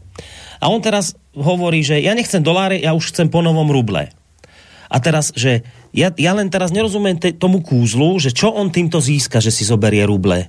Lebo veď on predsa tak daj mi doláre naspäť, ako si dal, ja si ruble zamením do, to najmenší problém. Akože nerozumiem tomu, že čo on teraz získava tým, že povie, že ja už nechcem doláre, daj mi radšej moje, moju vlastnú menu. Ako toto posilňuje jeho vlastnú menu, keď, keď ja ho platím v rubloch? Toto som ja myslel. No, protože, protože když ty, on, když tě donutí k tomu, aby ty si nakupoval plyn a ropu za ruble, tak e, ty ruble na západě nejsou k mání. Musíš, musíš dojít do Ruska, nebo musíš dojít k ruské bance a tam říct, milá ruská banko, tady mám milion nebo sto milionů dolarů a dej mi za ně rubly. No. A v, v momentě, kdy nakupuješ nějakou měnu ve velkým, a to by bylo, to by bylo prostě nákup v obrovských množstvích, no tak já znova říkám, peníze jsou zboží a liší se jenom tím, že to je univerzální zboží. Jo? Tak když je po něčem poptávka, když bude poptávka po lakovkách, po těch botech do tanečních, tak když po nich bude poptávka, tak ty boty zdraží. Dobré, tak k tomu rozumím. A, no. a stejně, je to, stejně je to s tím rublem. Jestliže bude po rublu masivní poptávka od dovozců energií, no tak kurz rublu okamžite stoupá. Dobre, jo? To chápem, dobre, tak tomu rozumiem. A teraz, akože naivná otázka, ale naozaj sa to pýtam vážne. No a keď to takto funguje, že stačí si vypýtať ruble a nepýtať doláre a mne to vlastne týmto posilní vlastnú menu, lebo rubel sa zrazu stane akoby nedostatkovým tovarom, všetci ho budú chcieť, tak jednoducho samozrejme bude sa posilovať kurz. No tak teraz logická otázka obyčajného človeka je, no a prečo to teda Rusi už neurobili dávno? Prečo už dávno nepýtali za svoj plyn ruble, keď im to posilovalo, to bolo jasné, že im to bude posilovať ich vlastnú menu, tak prečo už dávno toto neurobili? Takúto, sa to hovorí, dedolarizáciu. Prečo tu všetci, my tu akceptujeme to, že si takéto energie kupujeme za doláre alebo, alebo za eurá a ideme vlastne proti sebe? No prečo to už Putin neurobil pred desiatimi rokmi? Protože nebyli, nebyli v ekonomické válce se Západem. A ono je, existuje něco, čemu se říká kurzový riziko. A to kurzový riziko nikdo nechce, nikdo nechce nést. Jo.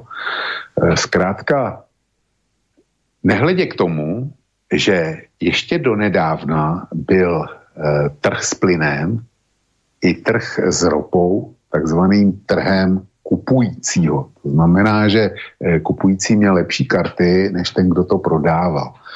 A e, tak e, kupující, což jsme byli my na západě, tak my jsme nechtěli, nechtěli nést kurzové riziko, protože e, když máš cenu v eurech jako Slovák, no tak e, je to ta jednotka, s kterou, s kterou funguješ doma a nemusíš nic nakupovat, protože nevíš, jak se, kam se pohne rubl. Když by rubl klesl, tak na tom vyděláš. Ano. Když by, když by rubl stoupl, a což je, což je ten případ toho, když se začne účtovat v rublech, no tak budeš muset e, za jednotku, za měnnou jednotku zaplatit víc, jo.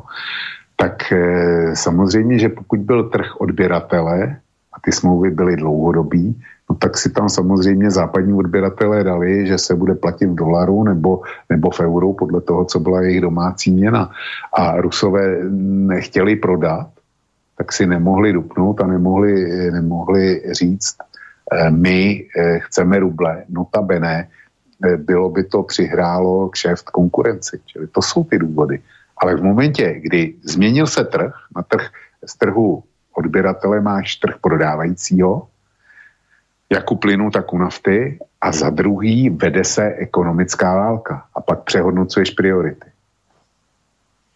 No a teda z týchto dôvodov sa prehodnotili priority. Putin teraz povedal, ak to teda bude tak, ako to, ako to povedal, keby to rovno tak bolo, že teda už len za ruble a možno nie len ropu a teda plyn, ale možno, že aj iné komodity, ja neviem, obilie a niečo podobné, tak To, to sa zase pýtam, to je pre niekoho naivná otázka, ale že to, toto znamená tá dedolarizácia? Toto je vlastne to, že ty zrazu urobíš to, že za čo si doteraz bral všetko proste v dolároch, tak teraz to začneš brať vo vlastnej mene, lebo vznikla situácia na svete, kedy si to jednoducho už môžeš dovoliť, alebo dokonca musíš dovoliť pre dôvody, ktoré vznikli, ako napríklad ekonomická vojna. Čiže, čiže toto je tá dedolarizácia, o ktorej sa tu celý čas rozpráva, toto je to, čo chcel, ja neviem, Kadáfi v Líbii, tam, ja neviem, v Iraku, Husajn vraj chcel tiež dedolarizáciu, niečo za vlastnú menu nakupovať, toto je to? Přesně tak. E, dolar je dneska králem měn. Je to, je to, je to světová rezervní měna, někdy do doby první světové války a ještě nějaký čas po ní, tak byla hlavní světovou měnou britská libra. A potom byla nahrazená dolarem. Jo. A to Spojeným státům poskytuje obrovské výhody. Já ti garantuju, že kdyby kterýkoliv jiný stát na světě měl takový ekonomický ukazatele, míním především dva, vnitřní zadluženost plus e, negativní, trvalý negativní saldo e, zahraničního obchodu, jako Spojený státy, tak jeho měna by se stala bezcenou. Ale ono to tak není, protože dolar je re, světovou rezervní měnou. To drží zahraniční e, centrální banky e, ve svých devizových rezervách. Platby, především za suroviny, znamená ropa, plyn, kovy, zlato, všechno se, všechno se na mezinárodních trzích platí v dolarech, eventuálně v eurech. A Američani tímhle, tím pádem svoje, svůj vlastní dluh prodávají do zahraničí a zahraničí to kupuje. Navíc, navíc s, velkým, s velkým nadšením. A Američani eh, vyvážejí svůj eh, vnitřní dluh no. a svůj negativní obchodní bilanci do celého světa. No počkaj, toto mi asi trošku budeš musieť vysvetliť. Ja sa obávam, že tomu nerozumiem. Tým, že ja kupujem, alebo kupoval som doteraz eh, ropu od Rusov, alebo plyn za doláre, tak ja som tým kupoval dlh amerických šta- Spojených štátov amerických, to ja tomu nerozumiem. Ako to spolu súvisí? Čo to má spoločné?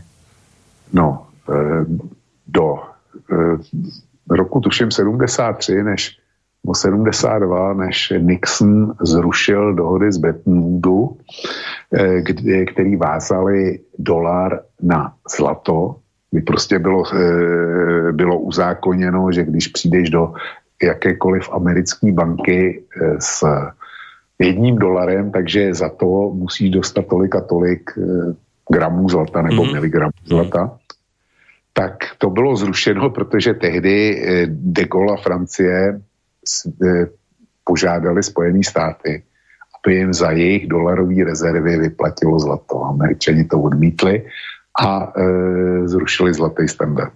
A od té doby prostě bankov nebo měna americká je krytá v podstatě jenom, jenom příslibem, příslibem, že ta měna má nějakou hodnotu a tu hodnotu má udržovat Fed. Já ti to dám na klasickém příkladu. Mm-hmm. že má Turecko potíže se svou vnitřní měnou, to znamená s tureckou lirou, o tom si určitě slyšel. Turecko jednak je dneska evropským a možná světovým šampionem, pokud jde o míru inflace, má jí asi okolo padesát procent meziročně, to je jedna věc. A druhá věc je, že klesá naprosto závratným způsobem směnný kurz turecký liry proti, proti americkému dolaru. A to samé by se dálo.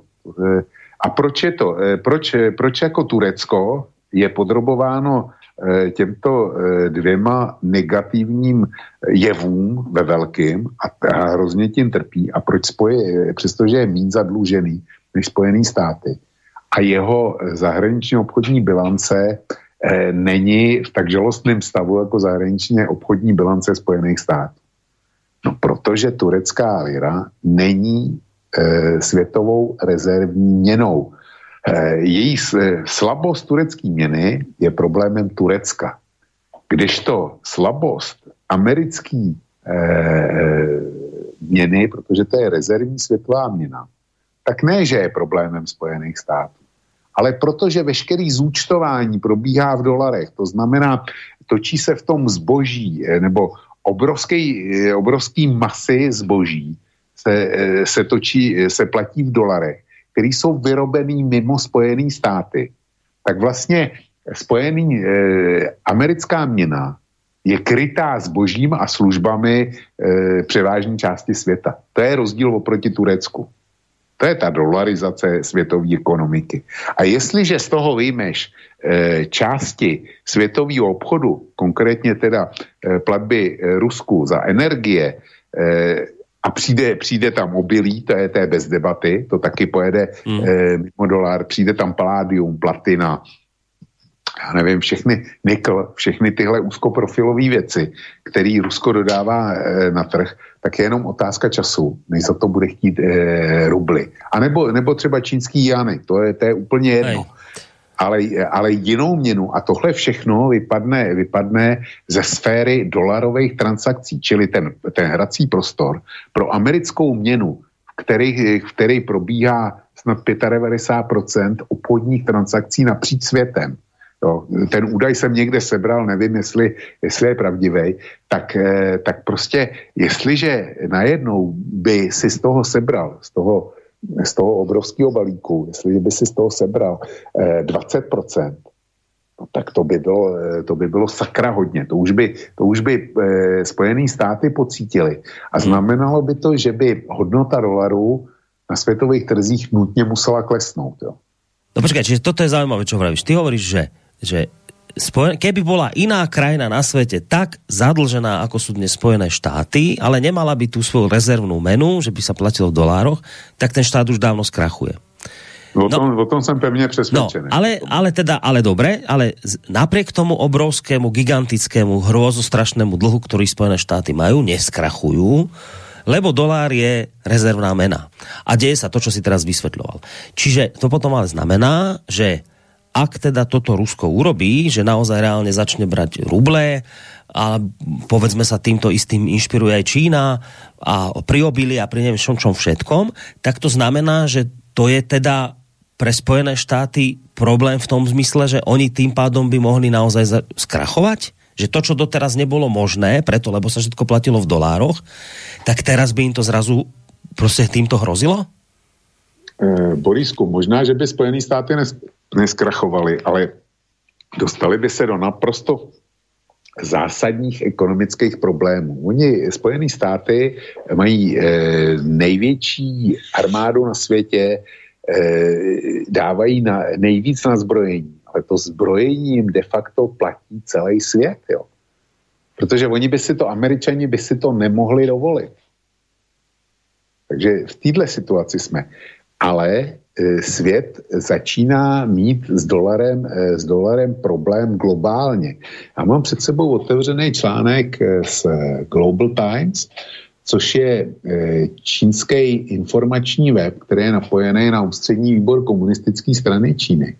A A mám před sebou otevřený opravdu pěkný článek, který se týká dolaru a vlastně dedolarizace a e, posilování pozice čínského juanu.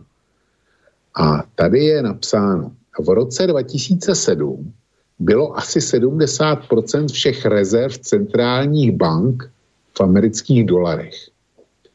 Ale ve třetím e, čtvrtletí loňského roku toto číslo kles, e, kleslo na necelých padesát devět procent. Takhle to, eh, oni se někde sehnali, sehnali informace o tom, jak to vypadá, vypadá ve světě. Čili eh, jinak, eh, vedle toho, jestli je dolar klesá, tak musí, musí jiný měny posilovat, což posilovalo teda zejména, eh, zejména euro. Ale eh, Číňani říkají, že podle údajů Mezinárodního měnového fondu eh, vzrostl podíl, podíl transakcí v juanu eh, celosvětově na téměř tři procenta. Jo, a dosáhl pětiletýho maxima a bude dále růst. Čili, čili ten tlak, ty čísla jsou malý, který má zatím juan, ale to je jenom otázka času. A pokud se Čína stane největší světovou ekonomikou, největším světovým trhem, kterým už dneska asi je, ale pořád ještě silně kulhá v produkci na hlavu, tak samozřejmě juan bude, bude eh, posilovat. Protože světová rezervní měna, nebo měna, která slouží jako rezervní, nemusí to být ta jednička, tak se může stát eh, tou rezervní měnou pouze tehdy, když o ní bude v celém světě zájem. A zájem, zájem nastane tehdy, když budeš vědět, že v zemi původu za to můžeš nakoupit kdykoliv velice zajímavý zboží, který určitě budeš potřebovat, nebo služby. Jo. A dneska, dneska teda k tomu přibyla podmínka po tom, co se stalo Rusku, že byly zmraženy jeho státní rezervy deponovaným v zahraničí, v dolarech a v eurech, v librách. Tak po tom, co se tohle stalo, stalo eh, Rusku, tak si myslím, že bude velký problém pro řadu zemí, v čem vlastně deponovat svý devizové rezervy. Mm-hmm. Že kde je to bezpečné? Protože, kde, to, kde to je bezpečné? Rozumiem. Ja si myslím, že, že nastane veľká scháňka práve po čínskym juanu. Dobre, počkaj, ešte, ešte to, ja už vidím mailov, tu mám veľa, telefón zvoní, len toto ešte mi, prosím ťa, vysvetlí. Toto je tiež dôležitá vec, že to, to je zase vec, ktorú ja nerozumiem, že stál sa, počúvam tu všade, bezprecedentný krok, teraz o tom hovoríš, boli zmrazené devízové rezervy Centrálnej banky Ruska. Čo to znamená? Čo sa to vlastne stalo? Ako to mám pochopiť? Čo, čo vlastne sa udialo také bezprecedentné, čo doteraz ni- nikto sa neodvážil robiť? No, stalo sa to, že Rusové měli schromáždili asi šest set třicet miliard e, dolarovým koeficientů svých rezerv. Část těch byla, byla ve zlatě, to mají doma, část těch byla v janech, to mají v Číně a zbytek byl euro, britská libra plus e, dolar. A protože e, se dneska pracuje s elektronickýma penězma, tak to neměli v bankovkách, v centrále e, svý ústřední banky, v trezorech, ale měli to, měli to na účtech, který vedla ta centrální banka u bankovních, u prvotřídních bankovních ústavů napříč světem. Dolary byly zejména ve Spojených státech, ale taky, taky leckde jinde. Eura ty byly v západní Evropě a tak dále, a tak dále.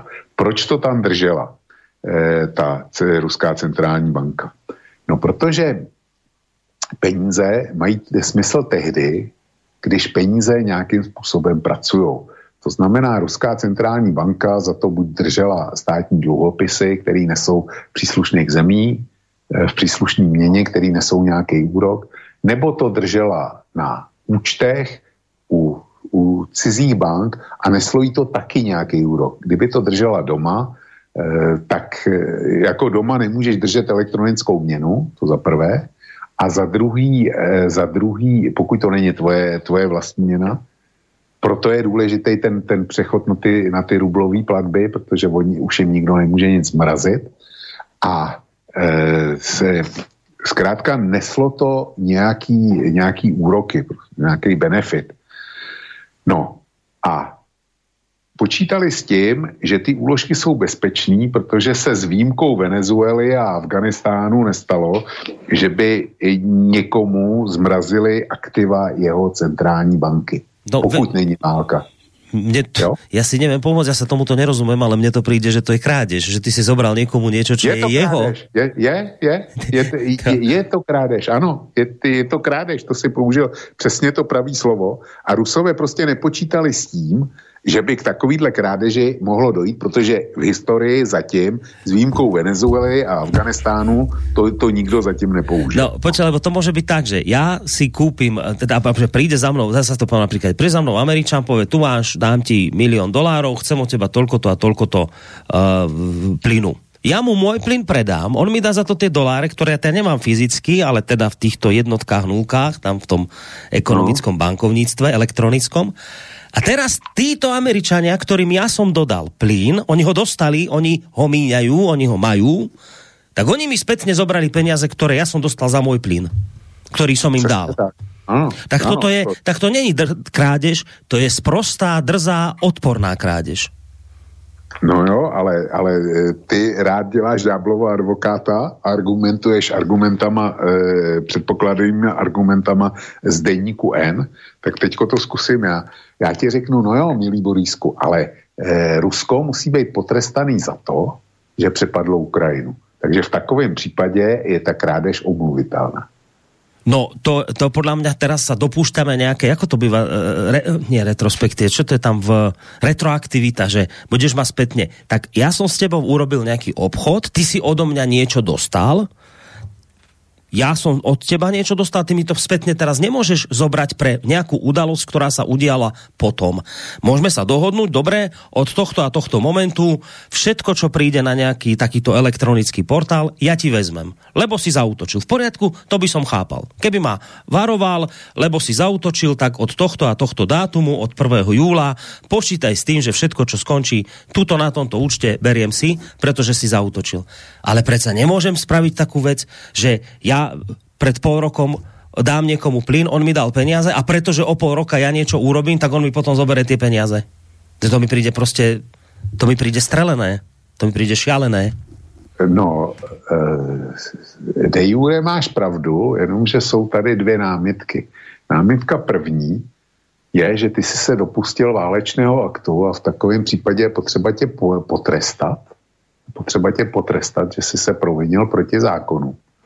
No a jaksi trest, který by byl odložený do budoucna, kdy ty se mu vyhneš, není žádným trestem. Což je námitka číslo jedna. A pak je tady námitka číslo dvě, eh, právně formální. Oni neřekli, že eh, ty peníze eh, ruské centrální banky si berou, je neuloupili, oni je zmrazili. To znamená, že jsou pořád jako tví formálně, jsou na tvých mm. účtech, mm. ale ty, ty k ním nemáš přístup. Mm-hmm. Áno. No tak mi ich nezobrali, len s nimi nemôžem nakladať. Tak ďakujem pekne. Což, což je to tež. No ale dobre, no ale však vojny tu viedli rôzne krajiny a rôzne krajiny sa dopúšťali kadečoho a nikdy sa tento argument nevyťahol. Nikdy nikto nepovedal, že pretože ty si teraz pustil takúto vojnu, tak ja ti zoberiem za to takéto, ne, nezoberiem, zmrazím ti ja za to peniaze. To je presne, čo si povedal. Toto je bezprecedentné v tom, že a to chápem potom, že a Rusi nepočítali s tým, že im takúto sprostú krádež urobia. Alebo teda, aby sme boli korektní, takéto sprosté zmrazenie, že im urobia.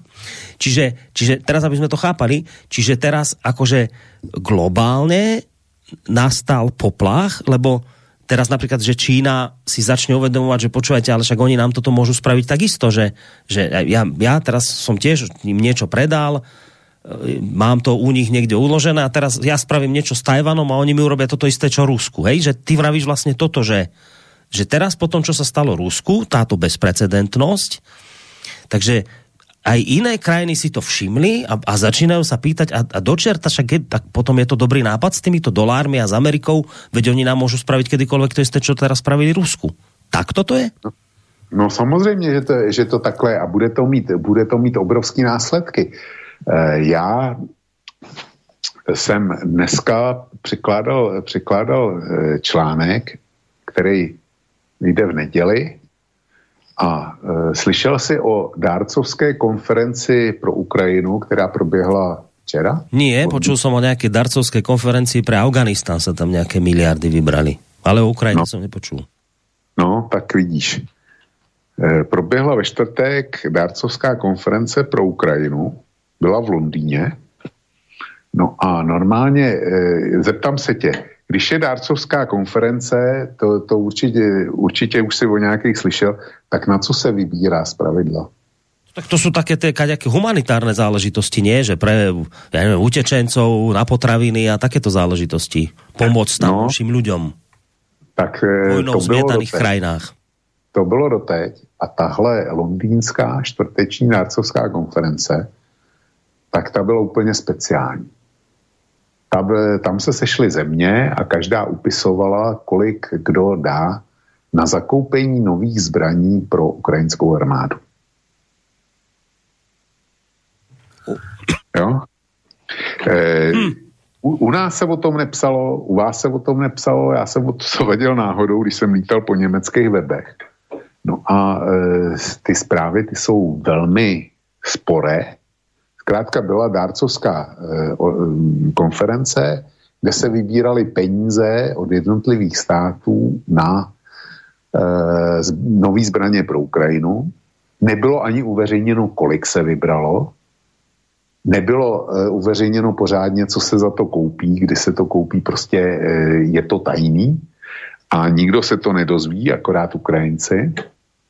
Zejména by mě zajímalo, kolik se vybralo, protože až ta válka jednou skončí na Ukrajině, tak určitě bude, bude dárcovská konference na znovu obnovení Ukrajiny a eh, pak bych ty data docela rád porovnal, na kterou se vybere schválně víc. Jo.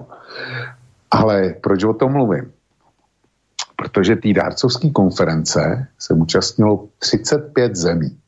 Máš na světě dneska asi, asi dvě stě osm států nebo kolik.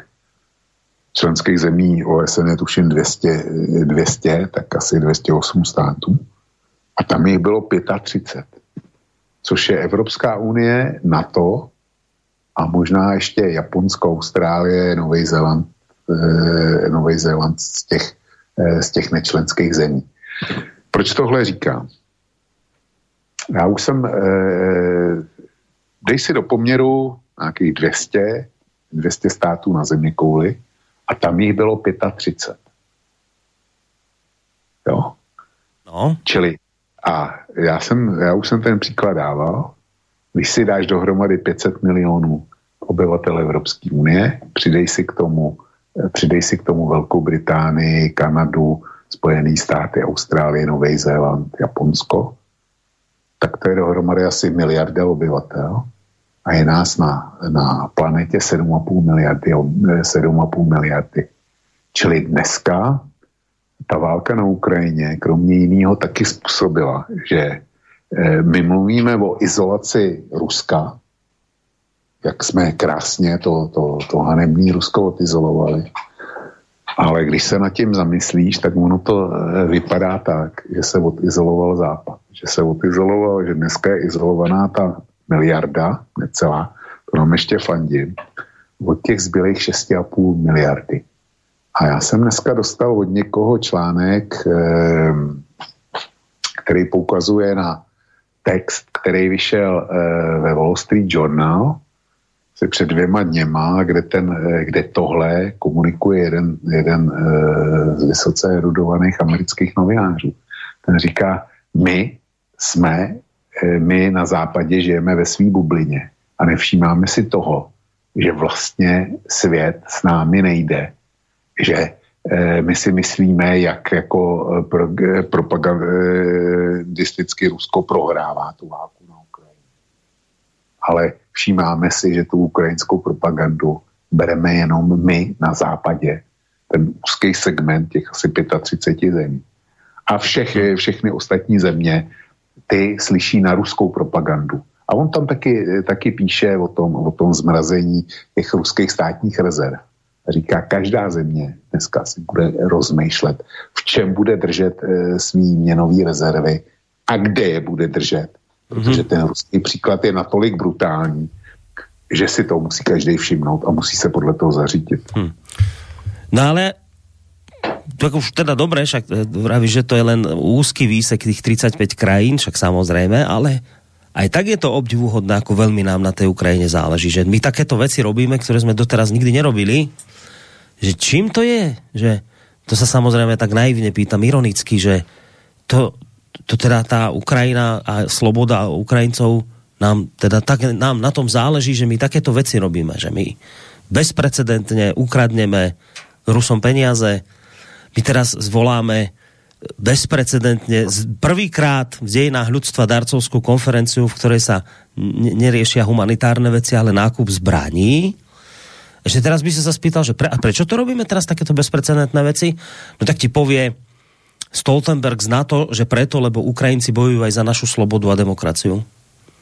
Že my proste sme s nimi a teda my to robíme čiste len z tohto dôvodu.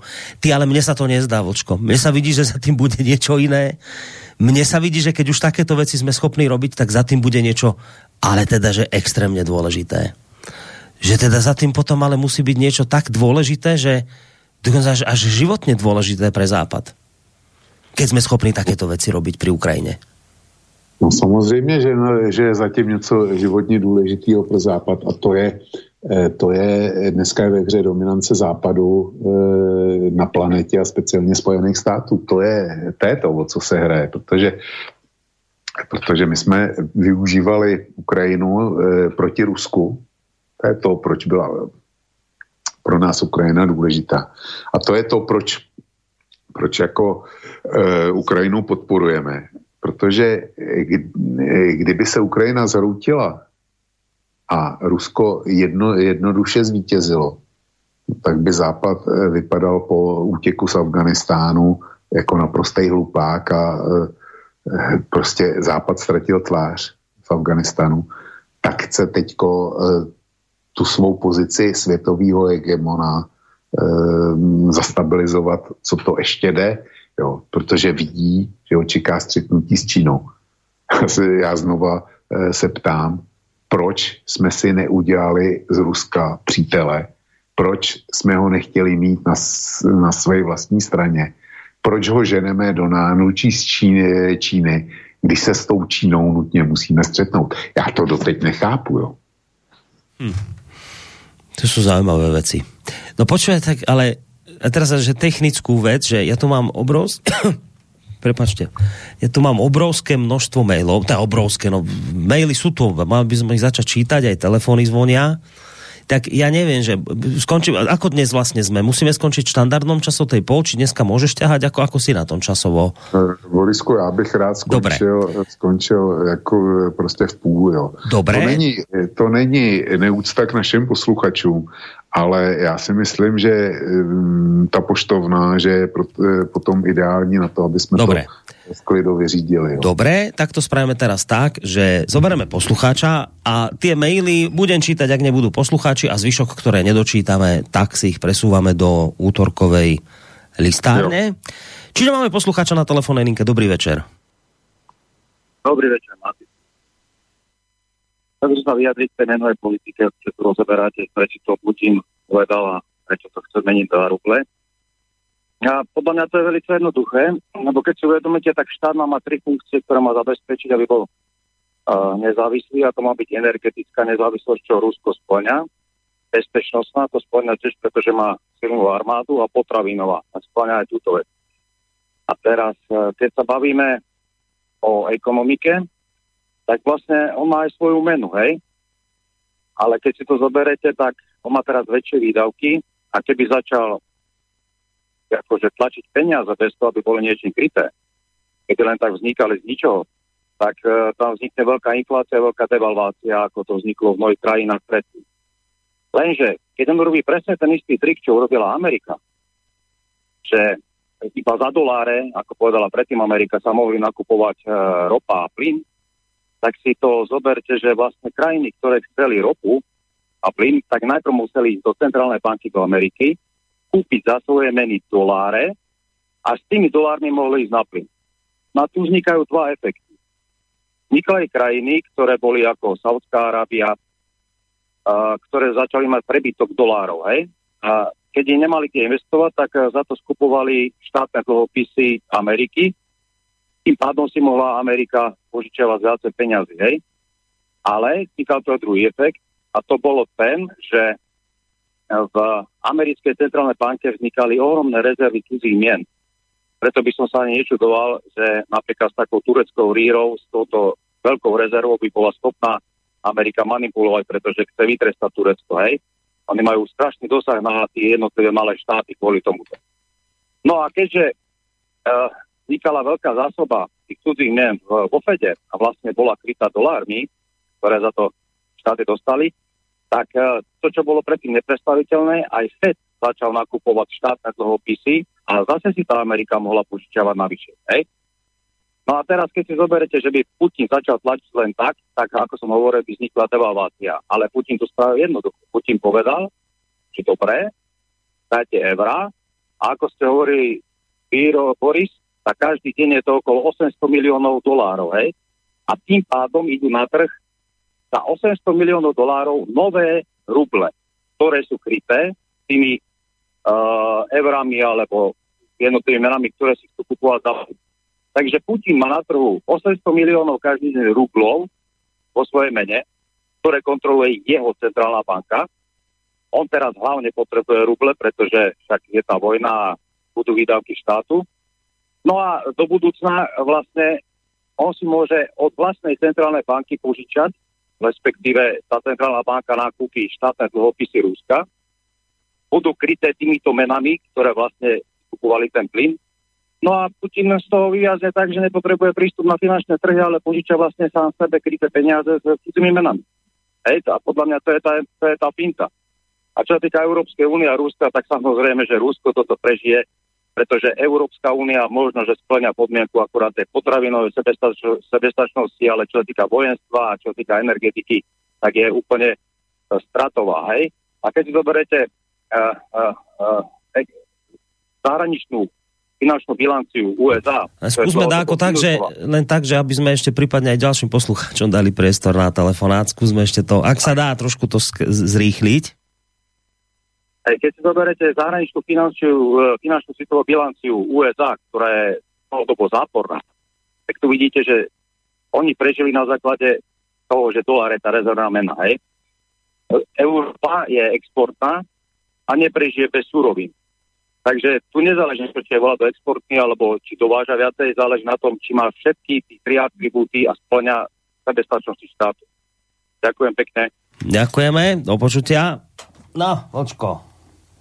Čo nám to vravíš? Čo posluchač? Ja s posluchačem jako většinově souhlasím, ale v jednom pravdu nemá, a to je, když mluvil o tom, že by zahraniční zakupo- začalo nakupovat ruský státní dluhopisy. Za prvně, e, ruský stát je enormně málo zadlužený.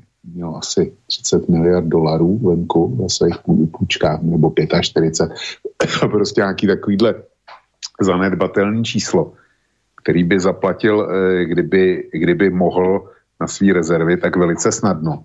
Čili je nevydíratelný, ale součástí sankcí je, že vlastně nikdo nesmí kupovat ruský státní dluhopisy. Takže na tohle ta rublizace dodávek energií, tak na to vliv nemá, protože k těm, k těm ruským obligacím se nikdo nedostane. Ale Borisku, když jsme u toho, tak já jsem se dostal teďko k zajímavé informaci. Podle, podle anglických zdrojů se píše, že britská společnost Shell pravděpodobně nebude moci tento měsíc zaplatit za ruský plyn, protože Spojené království na rozdíl od zemí Evropské unie mělo nově uvalit sankce na bank, eh, Gazprombank. Mm-hmm. Takže máš tady, máš tady jednu věc a zřejmě se opravdu něco děje, protože eh, Timesy píšou o tom, že Boris Johnson vyzval vyzval eh, Zelenského a Ukrajinu, aby neustupoval, aby neuzavíral mír, protože Británie se obává, že Spojené státy, Francie a Německo budou tlačit na Ukrajinu, aby se usadila a učinila významné ústupky v mírových rozhovorech s Ruskem. Eh, píšou Timesy. Vysoký vládní zdroj podle nich uvedl, že existují obavy, že spojenci jsou už přehnaně dychtiví zajistit brzkou mírovou dohodu a dodal, že urovnání by mělo být dosaženo pouze tehdy, když bude Ukrajina v nejsilnější možné pozici. No, takže... Možno by mohol ísť pán Johnson osobne ísť pomôcť Ukrajincom v boji. Možno by urobil najlepšie, keby si zobral maskáče, samopal a išiel tam priamo na to miesto a pomáhal. To by ale asi... když, si, když si u toho, u toho Johnsona, tak on v tom článku je, je jako speciální kousek, ten musím přečíst. V telefonickém, rozhovoru, v telefonickém rozhovoru o víkendu Boris Johnson varoval prezidenta Zelenského, teď poslouchej, že Putin je lhář a tyran. Jo. Čili někdo jako Boris Johnson označuje někoho za lháře. Mm. No, to nie je prekvapujúce za seboučko. No. To, to je opravdu bezvadné. No, eš, ešte si... Dáme si ešte jedného poslucháča v závere. Dobrý večer. Dobrý večer. Láči z Prešova, pozdravujem vás všetkých. Ďakujeme pekne. Rád slyším Lajčeho. Zdravím. Zdravím oku. E, chcel by som vám trošku len takú príhodu povedať dnešného dňa, čo nás tak s manželkou trošku rozcitlivelo. E, spýtali sme sa našej sedemročnej e, dcery, čo si praje k narodeninám. Ona nám povedala, že si praje e, mier, a aby skončil COVID. A my sme sa spolu všetci tak rozplakali, posl- po- postískali sme sa všetci a sme, sme, takí, sme takí šťastní, že, že sme spolu. A k tomu, čo e, sa e, zhovárate a rozprávate sa spolu, e, chcem len taký, také prirovnanie povedať, že to je také taký v Rusku taký silový šport, to je, že na paku, hej, tak akože sa dvaja muži pretláčajú a mne to tak príde, že to je taký naozaj, že asi tí Rusi asi trošku majú naviac. Mne to tak príde, že naozaj, keď čím tá vojna bude dlhšia, pravdepodobne asi tí Rusi asi budú tlačiť trošku. Asi, asi ten, ten západ, ktorý si žije vo svojej mediálnej bubline, pravdepodobne skončí. Hm. Len toľko chcem povedať. No ďakujeme veľmi Ďakujem. pekne za aj takýto dojímavý telefonát. Naozaj teda dojímavý bol. Hlavne teda iste pre tých ľudí, aj, aj pre každého človeka, ktorý to počuje, ale aj pre tých ľudí, čo deti majú. A keď vám toto deti povedia takúto vec, tak je to samozrejme neuveriteľné. No. Vlčko, chceš reagovať? Já Lajčiho kdykoliv rád slyším nebo, nebo čtu, protože my jsme spolu ve styku a to, co si přála jeho malá dcerka, mě nějak nepřekvapuje. Jestliže má takovýho tatínka, jako je Lajči, tak mi to přijde naprosto normálně. No dobré, dnes je tu ten deň, kedy si maili teda úplne všetky presunieme na útorok. Ja musím obligátne povedať, že na útorok, ak sa nič nezmení, lebo aj minule sa trošku niečo menilo, že sme išli o hodinku skôr, ale ten útorok platil. Takže ak sa nič nezmení, tak na budúci týždeň v útorok v tom štandardnom čase od deviatej Uh, si dáme listáreň a všetky tieto maily, ktoré nám tu prišli, ktorých je takých, no, dvadsať cez dvadsať, tak tie vysporiadame na budúci týždeň. Nebudem to teda naťahovať. Uh, ďakujem ti veľmi pekne, Vočko, za tieto slová, ktoré si mi dnes, teda, ktorými si mi vysvetlil tú situáciu, lebo ja sa priznám, ako to, to čo som hovoril v úvode, že pre mňa sú to naozaj také neznáme, tieto ekonomické a vieš mi to vysvetliť spôsobom, kedy to povedzme, že začnem chápať, takže vidíš, dobre som to odhadol, že sa takéto niečo dnes asi udeje, takže som ti za to vďačný. Borisko, pokud to není zdvořilost, tak jsem rád, já si tím nejsem úplně jistý, teda, jestli si dostal to, co si si, to, co si, si představoval, ale dělal jsem, co jsem mohl. Tak to zase to môže, vieš, to problém môže byť u mňa, v mojej chápavosti a nechápavosti. Ty si spravil, čo sa dalo a už je to na mne, čo som... Čo som schopný no. pochopiť a nie, no. Ale ďakujem veľmi pekne. Nemáš za co, bylo mi potešením Jsem rád, že máme posluchače a posluchačky. Jsem rád, že se vracejí do téhle relace a těším se s nima na shledání v úterý nad jejich maily. No a e, všem přeju pekný víkend, tobie taky. Tak a na budúci týždeň vlastne to bude, to bude druhý piatok v mesiaci, Česne čiže tak. Nebudeme mať hodinu vlka, bude Peter Marman, čiže len, len listáreň.